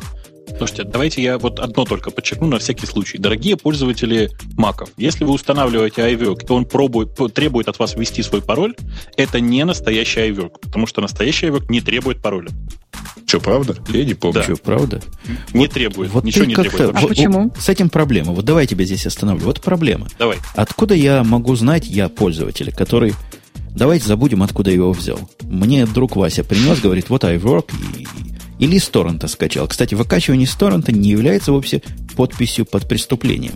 Потому что, например, тот же Amazon S3, не знаю, в курсе вы или нет, стандартный сервис раздачи, один из, он умеет торрент раздавать. То есть, по большому счету, торрент – это просто протокол и ничего более, как мы понимаем. Да, слушайте, все Linux создаются через торрент. Совершенно верно. OpenOffice создается через торрент. И, кстати, требует пароль для установки. Я вам скажу, чего меня напрягает. Меня напрягает то, что, во-первых, как пользователи, как я могу знать, правильно ли он запросил пароль или нет, потому что многие законные программы требуют этого пароля как надо. Во-вторых, у меня нет никакого способа, известного мне, проверить аутичность этого файла. Ну, сходу что приходит в голову? Если бы какой-нибудь цифровой сертификат к DMG прикладывать, который бы ввод пароля и показывал, подтвержденный, ну, типа, я думаю, вы понимаете, какую-нибудь цифровую подпись, которую можно сравнить на этой стороне, это было явно как-то надежнее. А как ты его проверишь, извини? Что стоит поднять отдельный сервер, который будет для вот такого не совсем правильного DMG показывать абсолютно правильный сертификат? Тут фактически в любом случае верим на слово. Нет, это должно быть не DMG-шная функция, это должна быть функция операционной системы. То есть операционная система открывает DMG, достает оттуда ключ, идет куда надо, на какой-то Verizon-подобный сайт, и проверяет ответную часть, сравнивает. То есть, пока ваш Mac не патчили, не хакнули, оно будет ходить куда надо. Слушайте, да, можно понятна? Придумать систему сигнатуры, конечно же. Можно придумать сигнатурную схему, которая бы там тебе, ну, не знаю, в браузере открывала, например, правильную страницу, на которой бы тебе говорила, да, это настоящая программа. Так, ну, а теперь вариантов, безусловно, много. А теперь скажите, пожалуйста, сколько из вас обратились обратно в магазин с требованием там вернуть деньги за устройство в тот момент, когда вам Windows XP говорила, что программное обеспечение этого устройства не тестировалось на совместимость с Windows XP?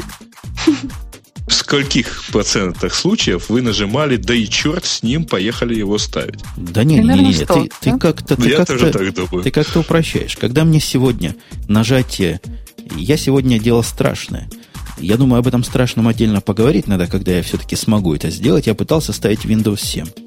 Так вот, когда я зашел на сайт Microsoft и по ссылке оно попросило меня авторизироваться, и по кнопке «Ввести свой паспорт» выскочило сообщение о том, что с ключами тут что-то не так, я внимательно открыл и посмотрел, что же там с ключами не так. Там действительно у них с ключами не так. Но вот люди разумные в моем лице заходят и проверяют. То же самое я делаю с Яндексом, когда я пытаюсь по XMPP туда подойти, он говорит что-то с сертификатом страны, я проверяю. И это хорошая практика, и так все должны делать. Все, представь себе, что все делают так. Вот любая блондинка берет и делает так. Конечно, а для чего сообщение? Любая чтобы блондинка все не так должна делали? Любая блондинка не должна ставить программы. Запретите блондинке это делать. А к чему мы все это... будет все равно ставить. У блондинки должно быть два, нет, ну хорошо, пусть будет там 2,5 хорошо подготовленных системных администратора, двое из которых устанавливают ей программы, а один наливает в это время чай. Ну что? Вообще я только начал наезжать на OS X, потому что второй наезд, хорошо, проник к вам троян вместе с хаком и вместе с хакером внутри. Какого, собственно, он наружу проходит? Это вообще что? Это вообще где? Подожди, что значит какого? Какого? Есть, у меня компьютер, который на дворе 20, практически второй век подходит. Почему мой компьютер наружу, то есть изнутри, он может соединиться с чем угодно, не говоря мне ни слова плохого. И не то, что по умолчанию, не по умолчанию, это и поменять никак нельзя, по-моему. Ты знаешь, по умолчанию, нет, конечно же, исходящие соединения не считаются. Нет, исходящие соединения не фаерволятся. Безусловно. Но есть в настройках, системных настройках есть безопасность, ты включаешь банмауэр и собственно, ага. Подожди, я сейчас захожу в системные настройки безопасности. По-моему, он только входные блокирует. Или я ошибаюсь?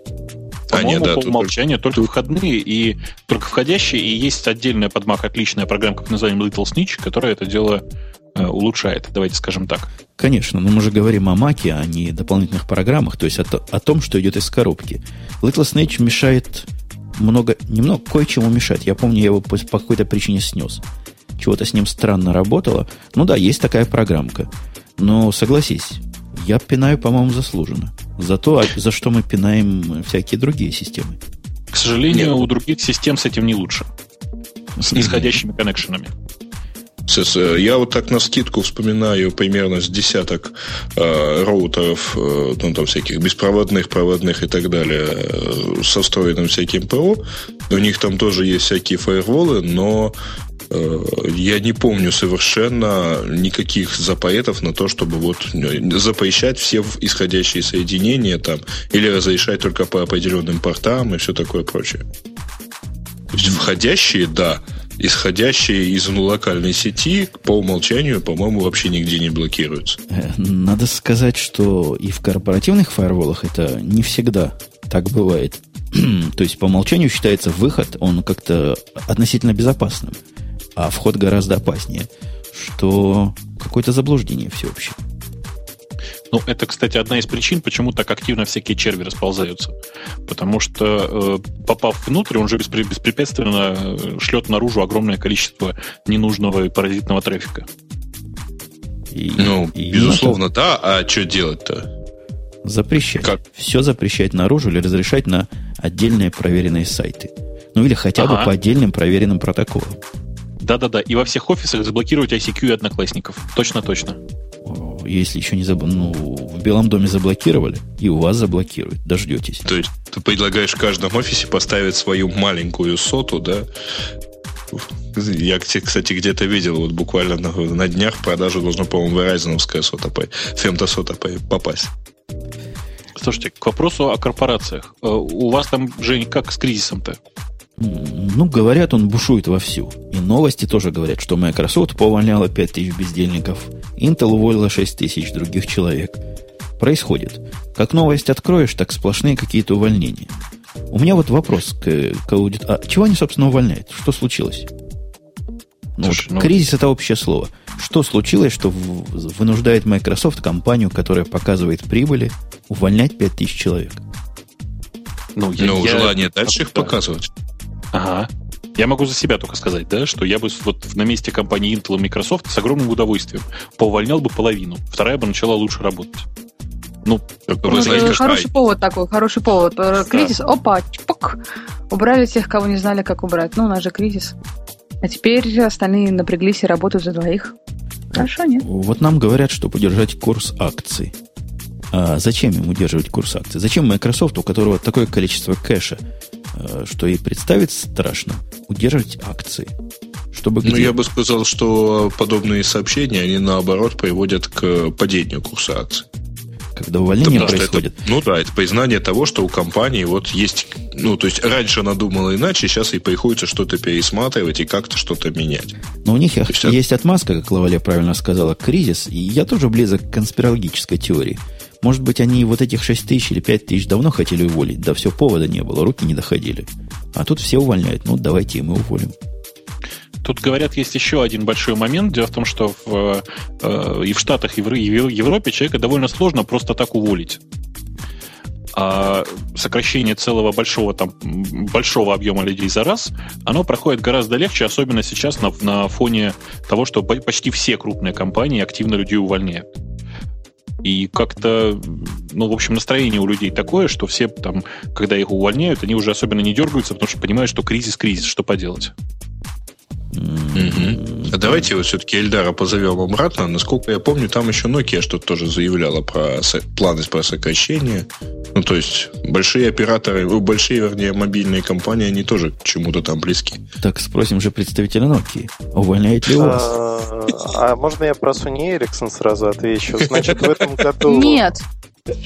Но... Да можно. Ну, нельзя, Эльдару не давать говорить по сути. Нельзя. Мне, кстати, Сереж, качество улучшилось на 2 моделях, которые вот сейчас в руках держу. И самое смешное, наконец-таки, разъем 3,5 мм для аудио сделали. Это называется, надо попинать 2 года, чтобы дошло наконец. На корпусе, я имею в виду. В прошлом году 300 миллионов евро сокращение издержек – это Sony Ericsson. 300 миллионов – это несколько тысяч человек. В этом году уже увольнять некого, поэтому 180 миллионов сокращение издержек. Но я так думаю, это 3-4 тысячи человек, которые разработчиков разогнали почти всех, к сожалению. Nokia сокращать штат будет, но это в первую очередь аутсорсинговые компании, и у них реструктуризация вторая за 3 года прошла буквально октябрь-ноябрь. Там разогнали очень много людей, которые дублировали функции. И это было не связано с кризисом. Ну, просто глупо, когда многие люди делают одну и ту же работу, и при этом в итоге ничего не выходит на рынок. Но я думаю, будет увольнение Samsung, Nokia, LG со второго квартала следующего года, этого года. Потому что они все плавно подходят к тому, что людей у них слишком много, а продажи никак не растут от этого. А я смотрю, у нас в чате дали замечательную ссылку на nokia.com/ImagineMemo. Это страница, на которой непосредственно приглашают работать людей, которые хотят работать с Linux в команде Nokia, которая занимается платформой MIMO. То есть они одних увольняют, старых уволят, а новых наберут? Да, в 2 раза дешевле. Красота. Ну, кстати, Microsoft тоже, в общем-то, увольняя 5000 человек, они при этом продолжают набирать людей в веб-серче и так далее, то есть в интернет-сервисах. Угу. Мне вообще можно кажется, спросить, что, какие именно модели улучшились? Ну, вернулись к телефонам. Да. Это музыкальный флагман, его покажут 15 числа вечером. Это музыкальный слайдер, недорогой, из 95, по-моему. Яо и Хару. Угу. Ну вот, я только купила. Это Sony Ericsson, да?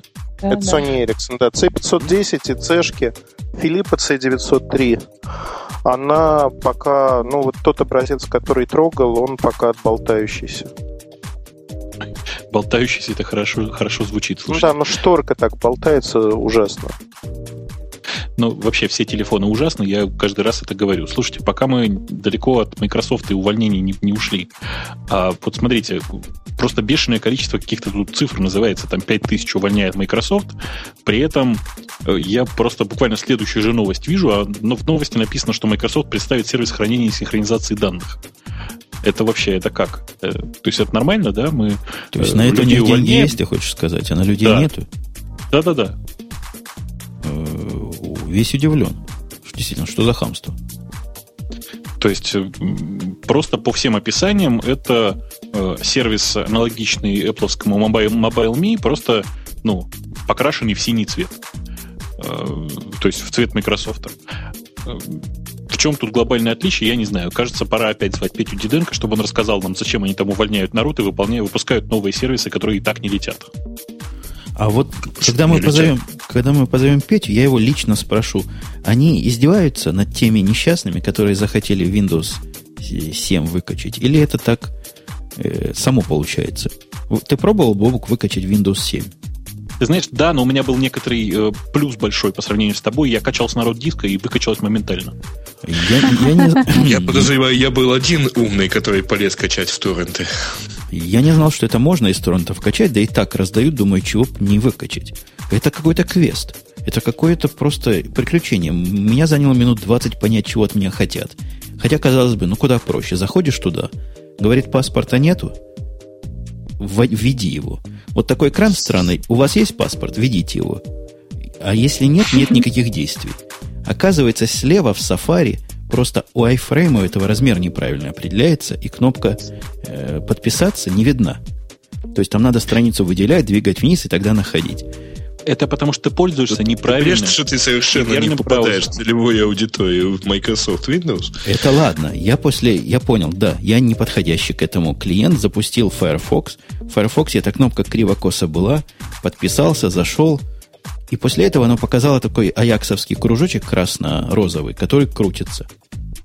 Вот что кружочек от меня хотел, крутится и молчит. То есть, войдя и выйдя из браузера, я увидел, что, оказывается, там еще надпись «Ждите, пока придет сообщение по почте», которое как-то с первого раза не показалось. Это страшное дело. Так вы думаете, этим закончилось? Ничего подобного. Для того, чтобы скачать это безобразие, оно попыталось поставить мне Java Applet. То есть, оно знает, что я без Java Applet выкачать не могу. И вот я сейчас поставил специальный download-менеджер для себя родного. Стой, подожди. Java Applet? Он ставит... Не ActiveX, ничего, Java Applet. Это, конечно, сообразительность его удивляет. То есть он сообразил, что не надо мне ActiveX ставить, а поставил Java Applet. Слава богу, я уже подумал, что ActiveX в Safari вдруг. Вот я тоже, да. Но сложность процесса выкачивания просто удивляет. Мне кажется, было бы даже проще, если бы они просто P2P-линк дали, и люди бы сами разбирались, как с этим разобраться. А здесь какое-то издевательство. У вас в Windows все так, Эльдар, да Лавале? Или это я попал? Да, Windows не для умных людей. Я помню, я в аналогичной программе скачивал Office 2007, когда они раздавали бета-версии, и там было что-то довольно близкое вот по ощущениям. То есть тоже, в общем, какой-то квест, но тогда у меня было желание его пройти. Я же говорю, в этот раз я просто пошел и воспользовался торрентами, скачал все со свистом, вот, и спокойно его поставил под VMware. Ничего, хорошая система. Вот поставлю, как обсмотрим ее, как... Ее так облизывали в последнем твите, со всех сторон рассказывали, что надо начать движение народа за релиз вот прямо этой беты, как стандартной версии. Я целиком за. Что я просто аж удивился. Надо поставить... Я не могу ничего говорить по картинкам, поставлю, поговорим. Ой, слушай, у меня, кстати, по ощущениям она гораздо лучше, чем Vista. То есть да, вот она гораздо лучше, потому что задумчивость пропала. Там все лишнее по умолчанию выключено, то есть print-сервер по умолчанию выключен, знаешь, да? Вот. То есть выключено все. И как только все включаешь обратно, она становится точно такая же, как Vista. Но при этом я считаю, что Vista хорошая система, понимаешь? Чуть-чуть немножко в сторону. Мы, собственно, что про Windows 7-то вспомнили? Зайду издалека. Мне кажется, что у компании Nokia просто бешеные бюджеты на рекламу, просто гигантские бюджеты на рекламу. Смотрите. Ты Эльдара имеешь в виду? Сейчас Эльдар промолчал про увольнение в Nokia и при этом рассказал, как хорошо увольняет в Sony Ericsson и вообще во всем. То есть я не представляю, сколько ему заплатили. Сегодня мы сколько времени уделили Nokia там 5800, и вы понимаете, что наше время тоже далеко не бесплатно. Сейчас я открываю на Engadget открываю обзор Windows 7 Beta. Такой очень развесистый обзор. И что вы думаете? В в качестве скриншота, демонстрирующего Windows 7. Там открыт Engadget, на котором написано Nokia ships 1 058 2 0 Express Music. То есть, вы меня простите, я не представляю, какой у них рекламный бюджет, если они сам Engadget смогли купить на эту тему. Возвращаясь, слушайте, я на самом деле Windows 7 ставил, и я тут, наверное, самый плохой мальчик, потому что я этой Windows 7, правда, в VMware внутри побаловался. Ну и я побаловался, я такой же плохой, в общем. Да, отвратительные мы с тобой. Я вам хочу сказать, что там...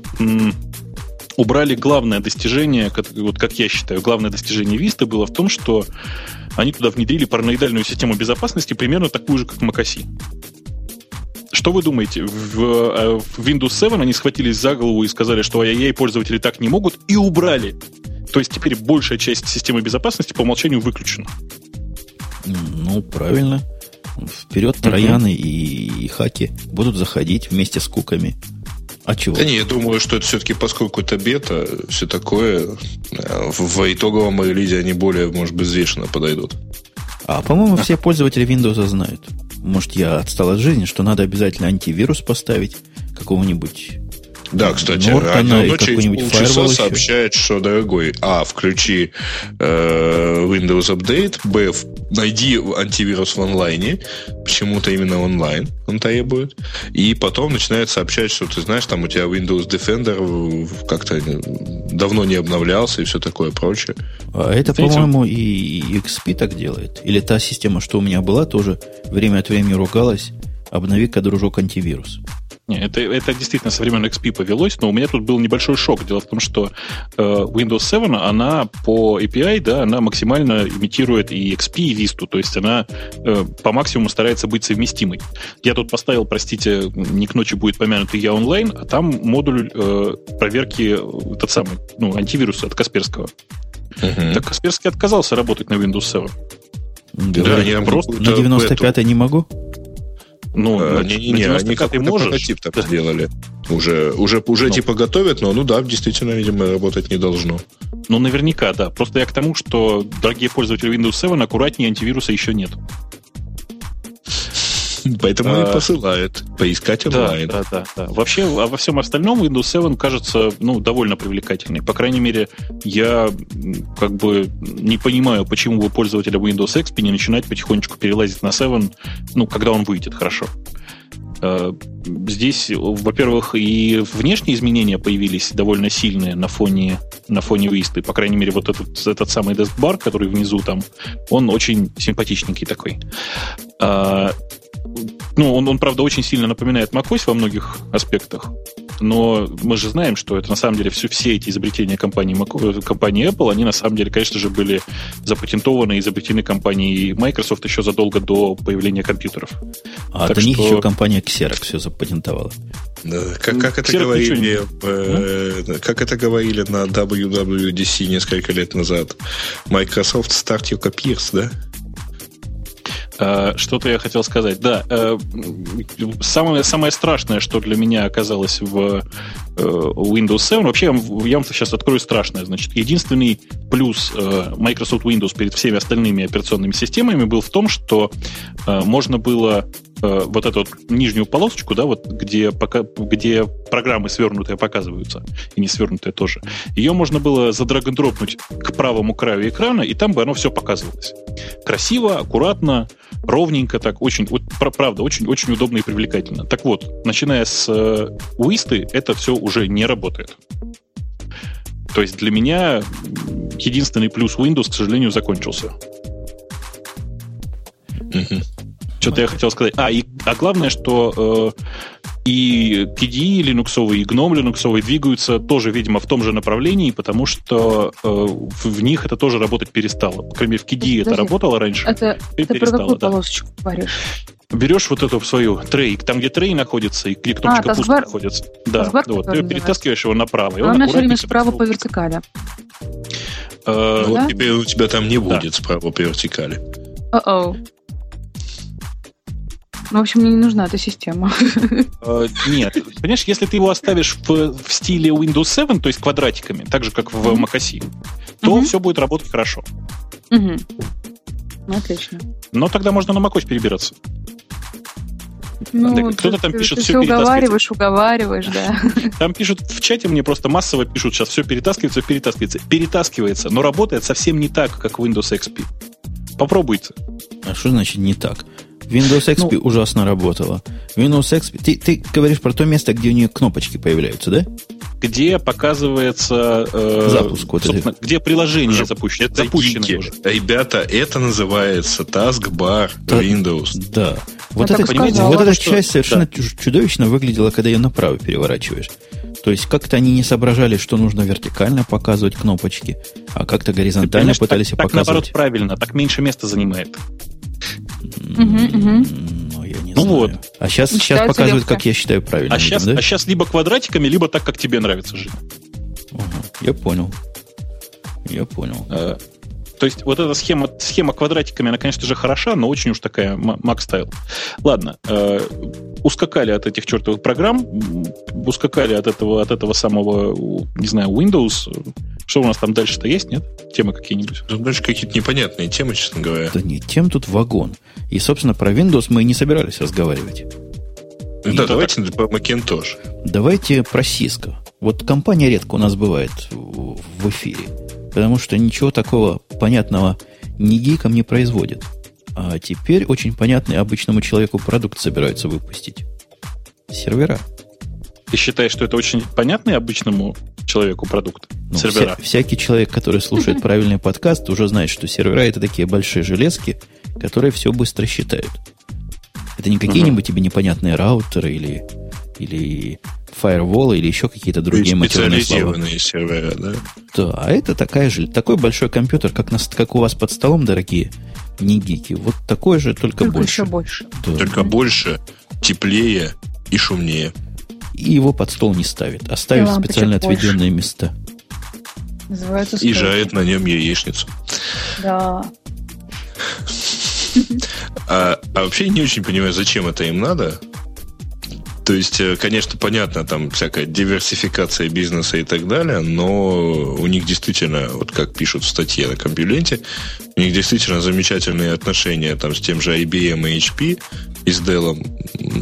Они, в общем, прекрасно нашли свою нишу. Зачем им ввязываться в производство больших вот этих серверов, совершенно не понимаю. А почему не ввязаться?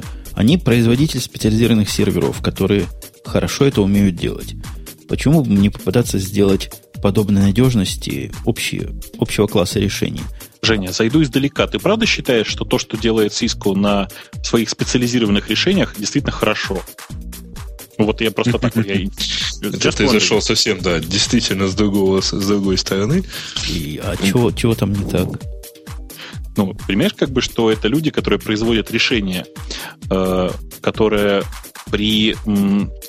как бы это сказать, при той же производительности, что и обычный сервер, стоит примерно в 8-10 раз дороже. Это нормально. Это всегда так бывает в специализированных решениях. Чего? Да, я просто так на всякий случай. Нет, ты не понимаешь, дороже, чем сановские сервера. Ну и что? Сановские сервера тоже не... Ты посмотри, ты не с тем Cisco сравниваешь. У Cisco есть конкурент, как он называется, Меркурий, не Меркурий. Найм, как это называется, компания. Юпитер. Помню, друг, какая-то планета была. Да-да-да, Найм, Юпитер. Ну-ну-ну. Да и на его цены посмотреть. Намного дешевле будет тебе. Так при чем здесь? Слушай, при том, что у них такой рынок. У них сложился рынок. Как у вас рынок газа, не при Грее будь упомянуто, так у них рынок цен на вот эти специализированные железки. Не, все понятно. Я просто к чему все? Я к тому, что если они сейчас сделают специализированные сервера, а они ведь собираются просто сервера готовить, то я боюсь, что они будут по тем же ценам, что и специализированные, как бы это сказать, предыдущие решения от Cisco. Подожди, меня поправили. Говорят, Juniper. Ну да, Juniper, правильно. Mm-hmm. Почти Юпитер, почти на букву М, да. Согласись. Почти угадал, да. Нет, вообще это действительно, по-моему, вопрос исключительно маркетинга. То есть у меня была сейчас мысль, собственно, про то, что выход Cisco на вот этот самый серверный рынок — это вопрос не разработки и так далее, это вопрос исключительно маркетинга, учитывая, что рынок такой устоявшийся и так далее, это может дорого обойтись. А с другой стороны, знаете, да, как как вот продать вещь, которая чуть-чуть дороже ее конкурентов. Ну, как правильно ее продать? Значит, увеличиваешь цену еще больше и позиционируешь как элитную модель. Так. Ну вот. Кто будет? Да, найдется, слушай, рынок найдется. Тебе меньше же покупать. Предыдущий рынок был 2000 юнитов, а тут будет 2 юнита. Но зато каждый стоит в 100 раз дороже. И, тем не менее, появился бы сервер от Cisco, который бы стоил бы по цене, ну, как IBM или HP, не как Dell. Ну, вот как HP, например. Не купил бы, не попробовал бы, на попробу не взял бы. Я не совсем понимаю, какой рынок вот у этих специализированных решений. Я понимаю, что он очень узкий для того, чтобы такое крупное онлайновое издание, как Радио Т, вообще освещало это дело. Женя, ты прямо порочишь нашу честь и репутацию. Я себе представил администрацию этого сервера вот на этом их внутреннем языке жутковатом. Представляешь, да? Да. Это было бы круто. Но зато у них есть специально сертифицированные специалисты. Смотри, будет им чем заняться. Есть в этом какая-то... А потом в эти серверы они поставят плату с Wi-Fi и будут продавать под маркой Linksys, да? У нас есть Cisco. После непонятного Cisco, видимо, более понятная коллеге Бобоку Fedora 11, которая грозится и потрясает, что станет она первым дистрибутивом с EXT4 по умолчанию, который будет использоваться. Слушай, Жень, ты пока просто бежишь впереди паровоза. Вот смотри, если я всегда говорю, что вот пользователей Fedora 10 я, честно, поздравил как главных альфа-тестеров Архела, то я даже не знаю, с чем поздравлять тех, кто пользуется релиз-кандидатами или даже тестами от Fedora. Ведь Fedora 11, она, в общем, еще, мягко говоря, не запустилась. Да, еще и первой альфа-версии нету, да? Я сказал, может стать... первым дистрибутивом. Лавале, скажи, какое это время? Какое-то, возможно, будущее наклонительное время. То есть я... Правильно я сказал, да? Ты намекаешь на позу пользователей при пользовании этой системы. Я намекаю на то, что у нас с Бобуком несогласование по временам произошло. Я и собирался заскочить вперед. Чем уважаемым коллегам? Нет. Да. Сейчас мы поговорим на тему более понятную Бобуку. Действительно, это было жестоко. Неосторожно. Жестоко. В другом подкасте меня бы уже слушатели запинали за подобное обращение. Да. Мы даже все знаем этот подкаст. Так вот, возвращаясь. Если серьезно говорить про X4 в качестве продакшн-системы, то она, конечно, для десктопа уже подходит. Ну, по крайней мере, мне так кажется, вот читая ЛКМЛ. Никаких серьезных проблем там не выявляли уже достаточно давно. Глобальных плюсов, к сожалению, для пользователя я тоже не вижу. То есть в данном случае Fedora 11 будет выступать как главная тестинговая площадка. Ну, Red Hat вообще молодцы в этом смысле. Поднять громадную совершенно комьюнити, которая будет пользоваться альфа-версией дистрибутива и быть довольным этим. Вот в чем ведь самая эта фишка. Понимаешь, пользователи Fedora реально этим довольны. И я скажу страшное. Я, как пользователь Fedora, тоже доволен. Вот в чем хитрость-то. А в чем там весь этот самый в вашем X4? Что хорошего такого? Зачем пользователю? Ну, даже немножко грамотному это надо. Я уж про неграмотных вообще молчу. Слушай, я боюсь сейчас просто углубляться в эти дебри, потому что мне опять все скажут, что все не так и все по-другому. Ты помнишь замечательный комментарий был у нас где-то на сайте, что хороши авторы во всем, пока они про Unix начинают говорить, там они видно, что не понимают ничего. Да-да-да-да-да. Вот для того, чтобы туда особенно так яно не лазить, можно там по верхам пробежаться, да?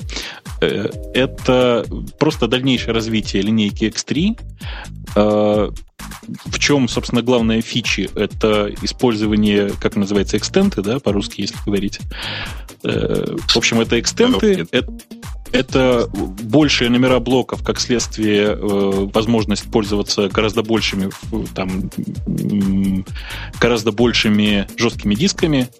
Это там delay allocation, multi-block allocation. Короче говоря, это все внутренние совершенно вещи, которые пользователя глобально никак не касаются вообще.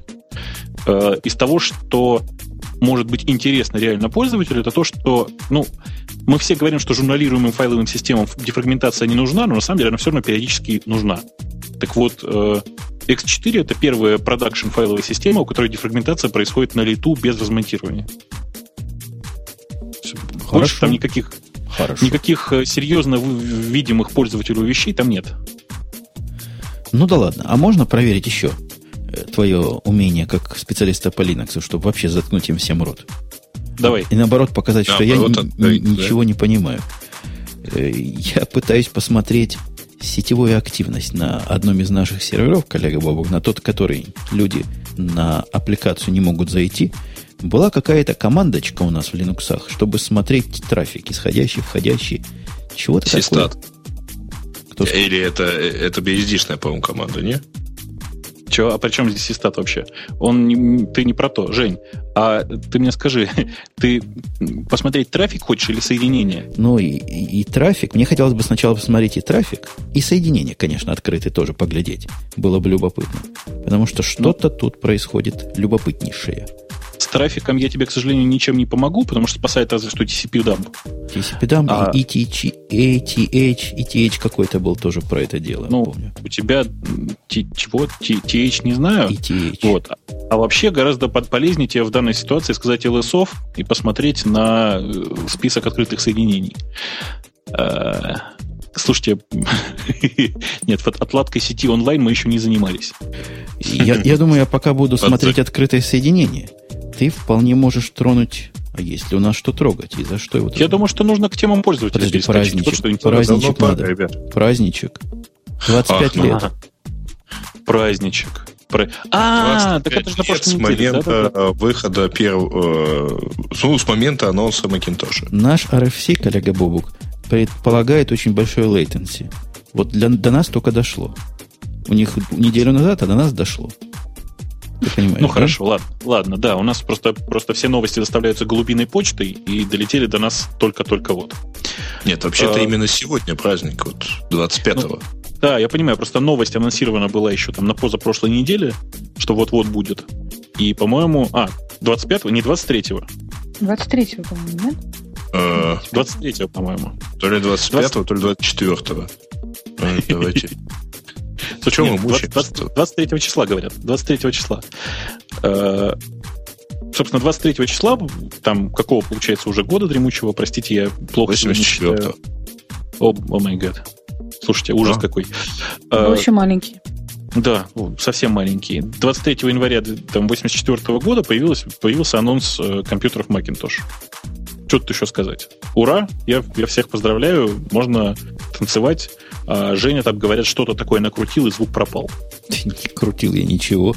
И вообще даже близко не трогал. Это называется генеральский эффект. Женя только зашел на машину с SSH, там все упало. Это не та машина. Машина другая, не бейте меня по рукам. Я всего лишь на той машине, которая чатом занимается, сделал LSOF, grep socket, WC-L. Я сейчас, пока там Женя произносит свои страшные заклинания, кстати, если добавить еще пару букв, то, кажется, можно вызвать дьявола.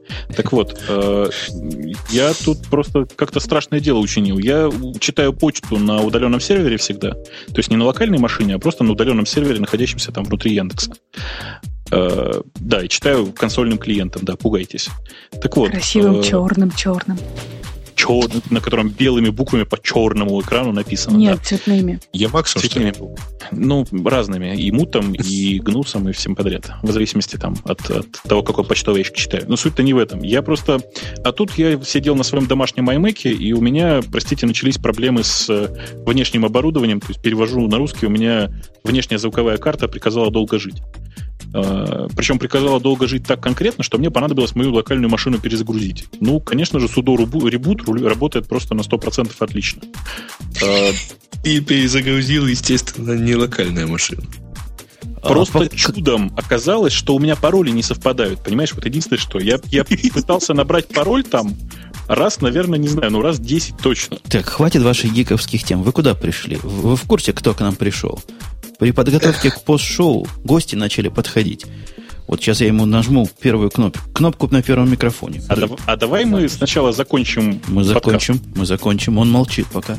Чего ты хочешь, Дима, сказать? Не нажимай на кнопочки тогда. У нас темы для пользователей все-таки есть. Мы, конечно, закончим. Да, мы, конечно, закончим и начнем. Да, все сделаем. Дима, скажи просто слово, я хочу увидеть, ты прошел нам в эфир или нет. Скажи раз, два, три. Один. Вы его слышали? Не смог. Да, его слышали в твой микрофон, похоже. Ну ладно, это мы будем разбираться, когда время придет, пока я ему отключу микрофон, чтобы не сказал какой-то глупости. А мы тронем темы пользователей. Давайте. Лавале рассказал нам про ICQ, но это уже было, мы уже это обсудили. Да. То же самое и про... Свежий бредни от Эльдара Муртазина, я сказал. Да.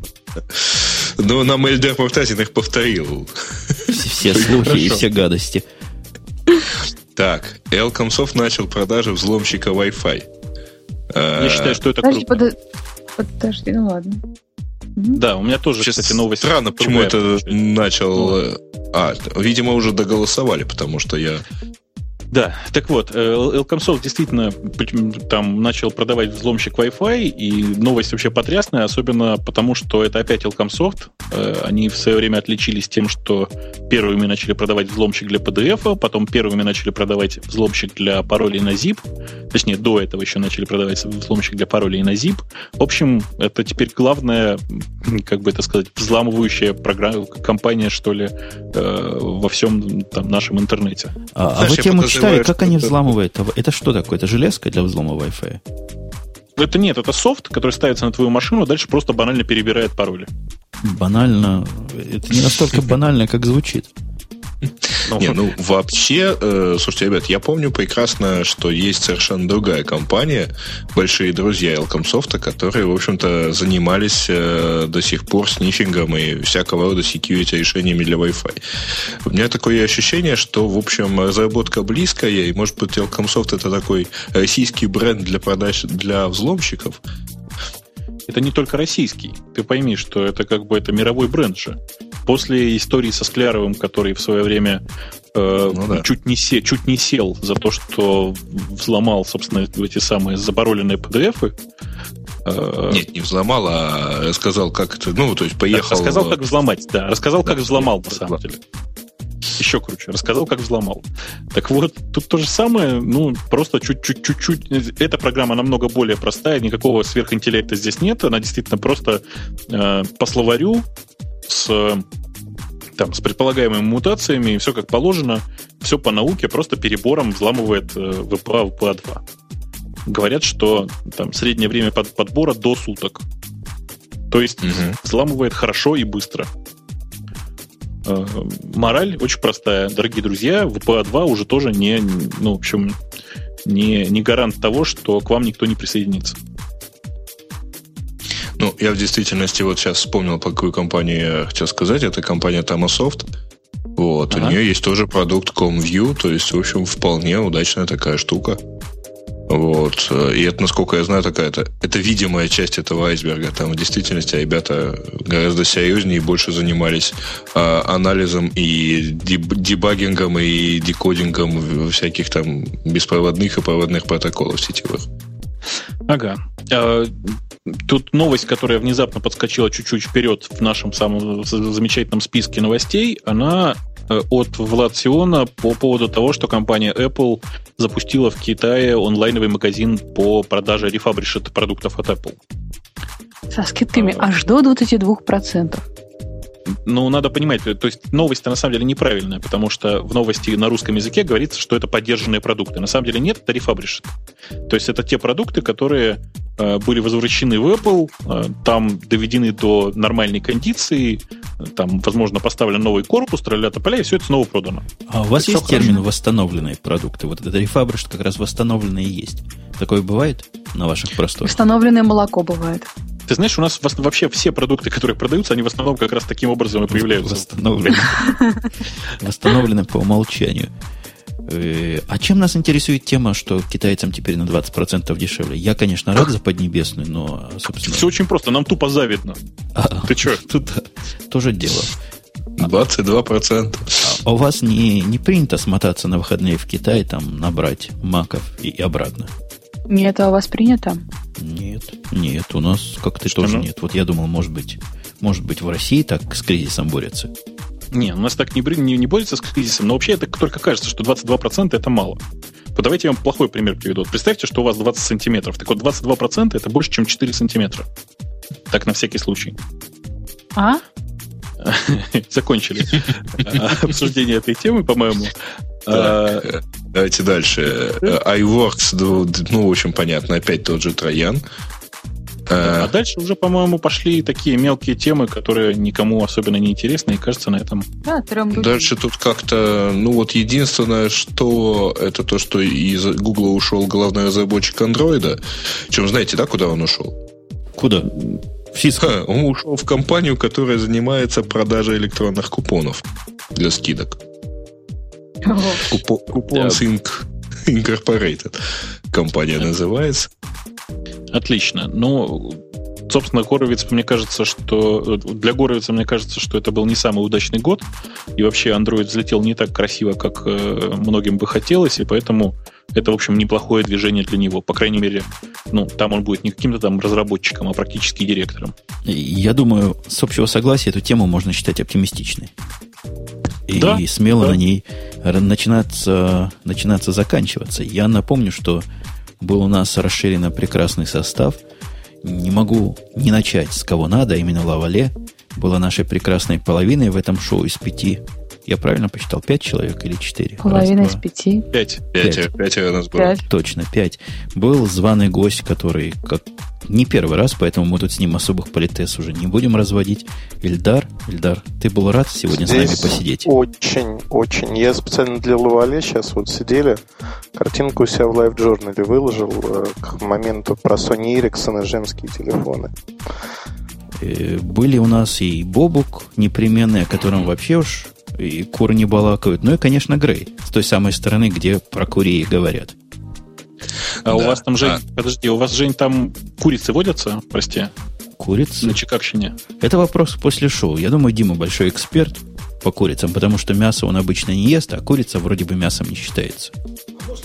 Курица не птица, женщина не человек, порно не кино. Понятно.